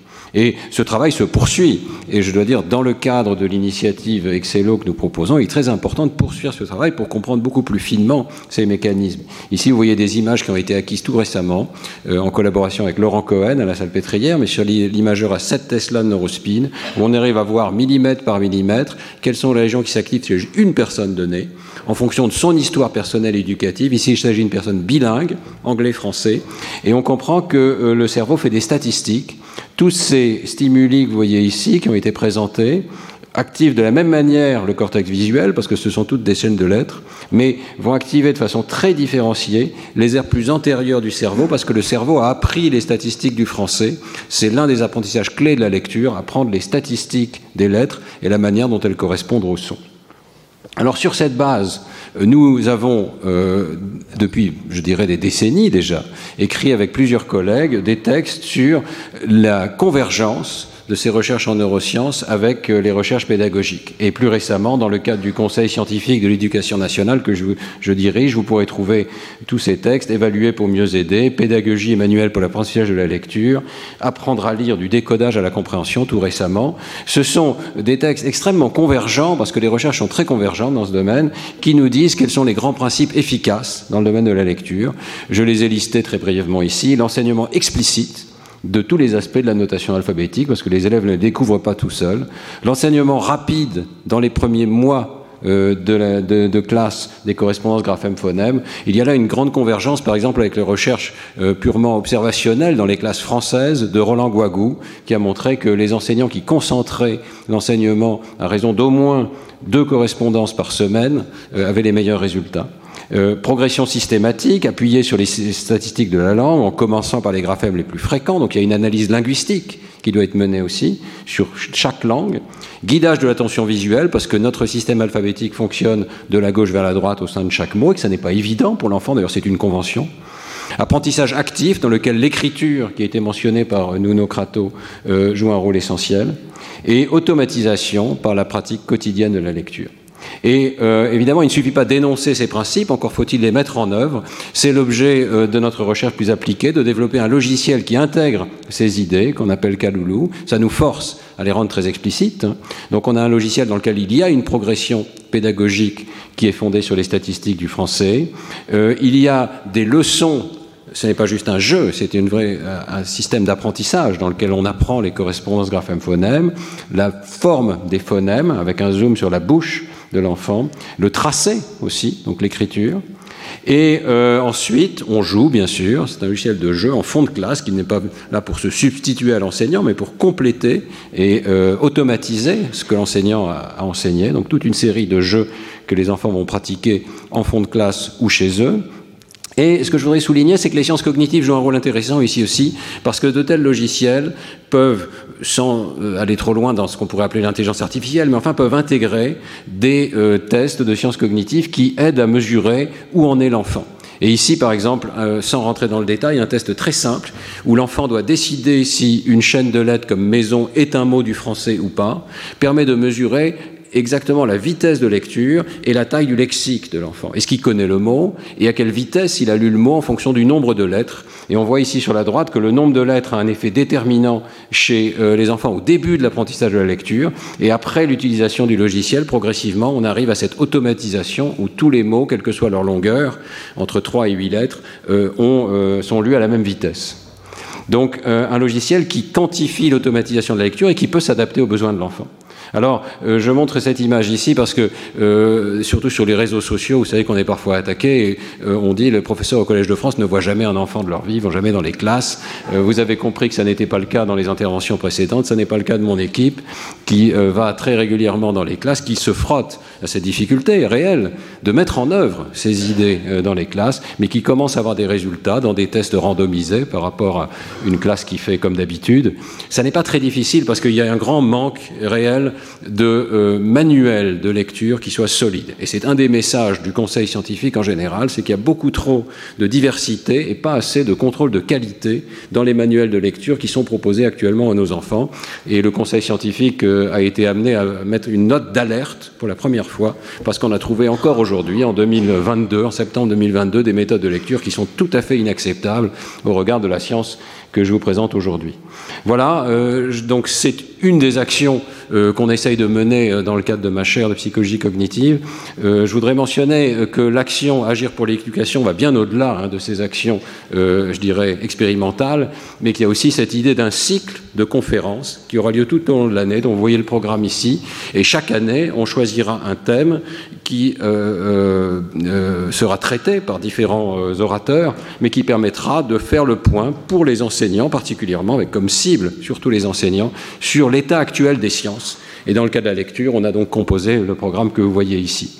Et je termine juste en, remerciant euh, vigoureusement euh, la Fondation du Collège de France, Marc Fontcave, Mercedes Serra, Marie Chéron, tous les membres de, la Fondation qui, qui, sont derrière le programme que vous avez aujourd'hui, et euh, bien sûr tous nos mécènes. Merci beaucoup.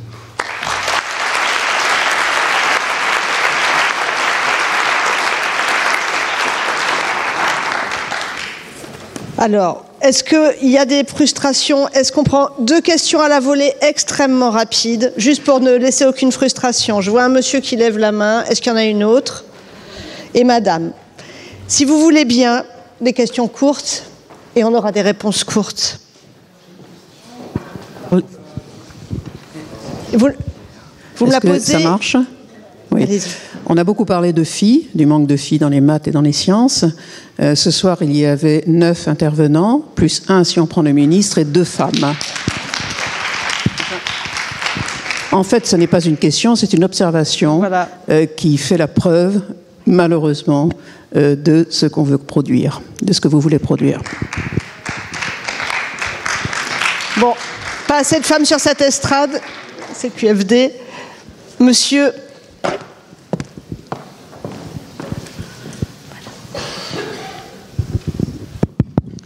Euh, Dominique Chauvin, prospectiviste. J'ai pas beaucoup entendu le mot autorité. Évidemment, pas au sens de l'autorité autoritaire. L'autorité autoritaire. L'autorité comme l'aura, comme la pra, comme l'influence, qu'un enseignant peut avoir sur un élève.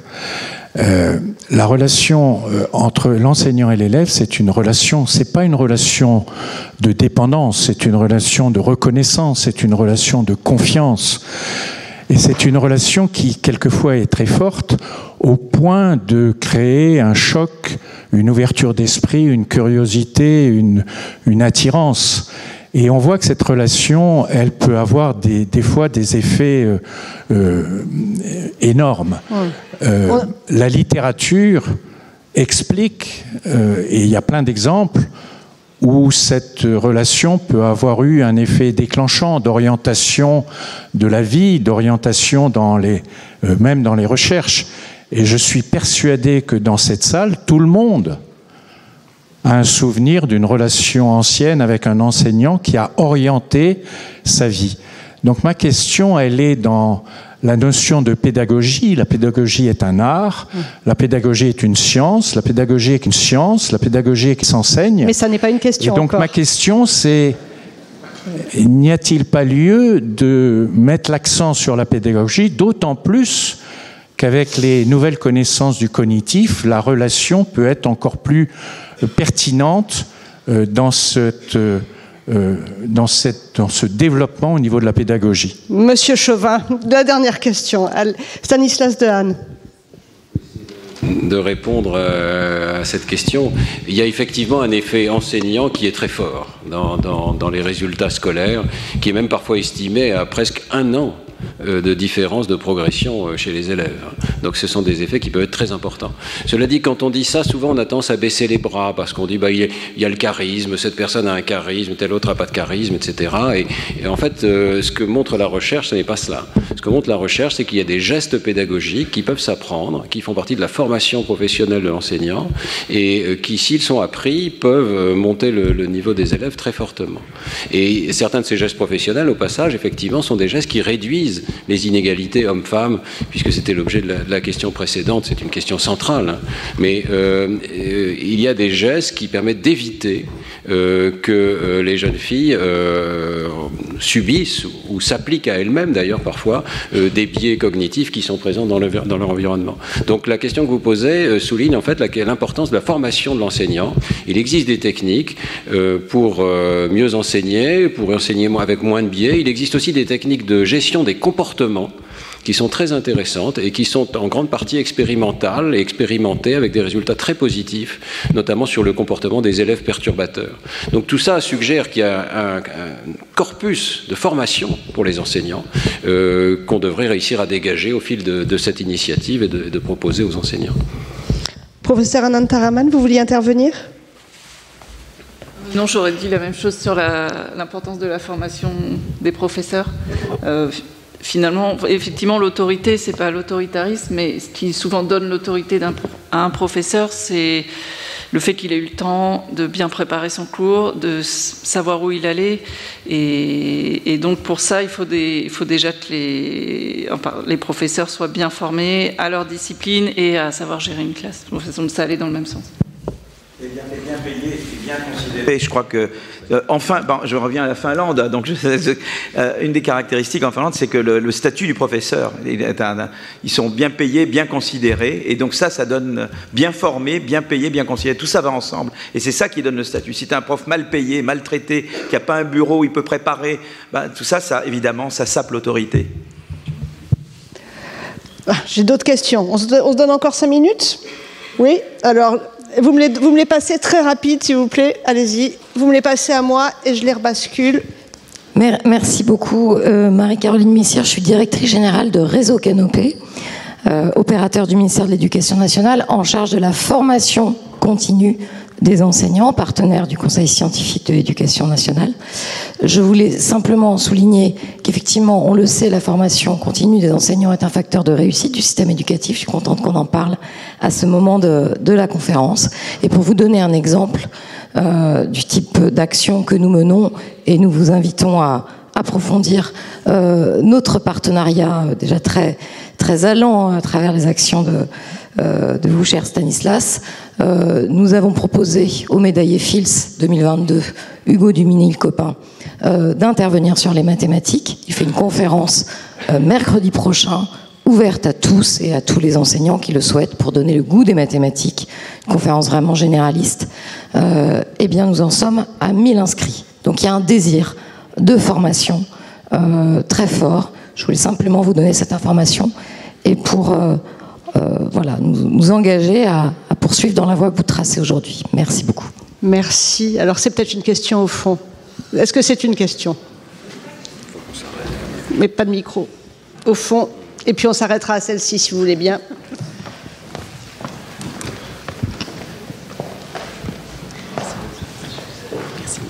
Merci. Bonsoir, je suis Maude Fay et je suis photographe. On n'a pas beaucoup parlé d'art, mais euh, vous avez parlé d'empathie, d'effort, euh, de dialogue et de partage d'expériences pour euh, un enjeu euh, évident et urgent de formation de nos citoyens éclairés. Euh, je rappelle quand même une très récente étude menée par la Fondation Jean Jaurès et la Fondation Reboot qui indique que seulement 33% des 18-24 ans, enfin des 11-24 ans, pardon, ont un rapport positif à la science et croient en la science, entre guillemets. Donc on a perdu quand même 22 points par rapport à 1972. Donc ma question est assez simple. On a ouvert une brèche euh, aux vérités entre guillemets alternatives. On a ouvert aussi une brèche aux différentes formes d'obscurantisme. Euh, la question, c'est comment on réinjecte de la confiance chez les enseignants et comment réellement on forme à l'esprit critique? Et cette, euh, cette, étude très intéressante de Jean Jaurès, euh, elle montre que cette défiance à l'égard des sciences, ça se passe beaucoup chez les jeunes qui, regardent les réseaux sociaux. Professeur Marx. Si je peux juste intervenir un, instant.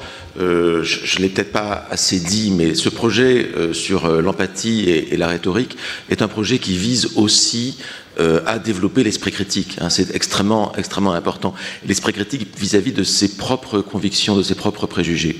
On, nous nous basons en fait sur des actions qui ont été menées euh, par ce groupe d'études de, la rhétorique qui est développé à, Bruxelles par Emmanuel Damblon et qui précisément a cet objectif-là, par la rhétorique, de développer l'esprit critique et de, et de, lutter contre les discours euh, complotistes et euh, ces vérités alternatives qui, comme vous l'avez euh, très bien dit, euh, euh, prospèrent. Donc en fait, il y a un, un, continuum, je crois, très important entre ce que euh, nous avons pu dire ici sur la littérature, l'empathie, la rhétorique, et aussi les discours sur la science et sur les mathématiques. Ce ne sont pas des, des combats séparés, ce sont des combats qui vont, qui vont, vraiment, qui vont vraiment ensemble. Et je voudrais vraiment y, y insister énormément. Merci.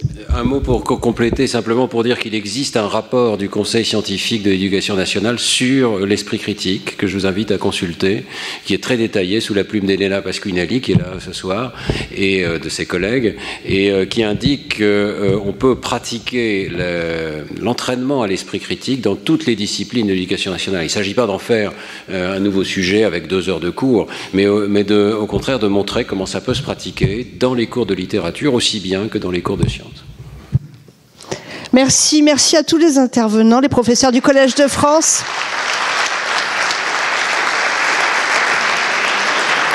Et à vous tous d'être restés. Je vous souhaite une bonne soirée, une belle initiative. Retrouvez tous les contenus du Collège de France sur www.colège-2-france.fr.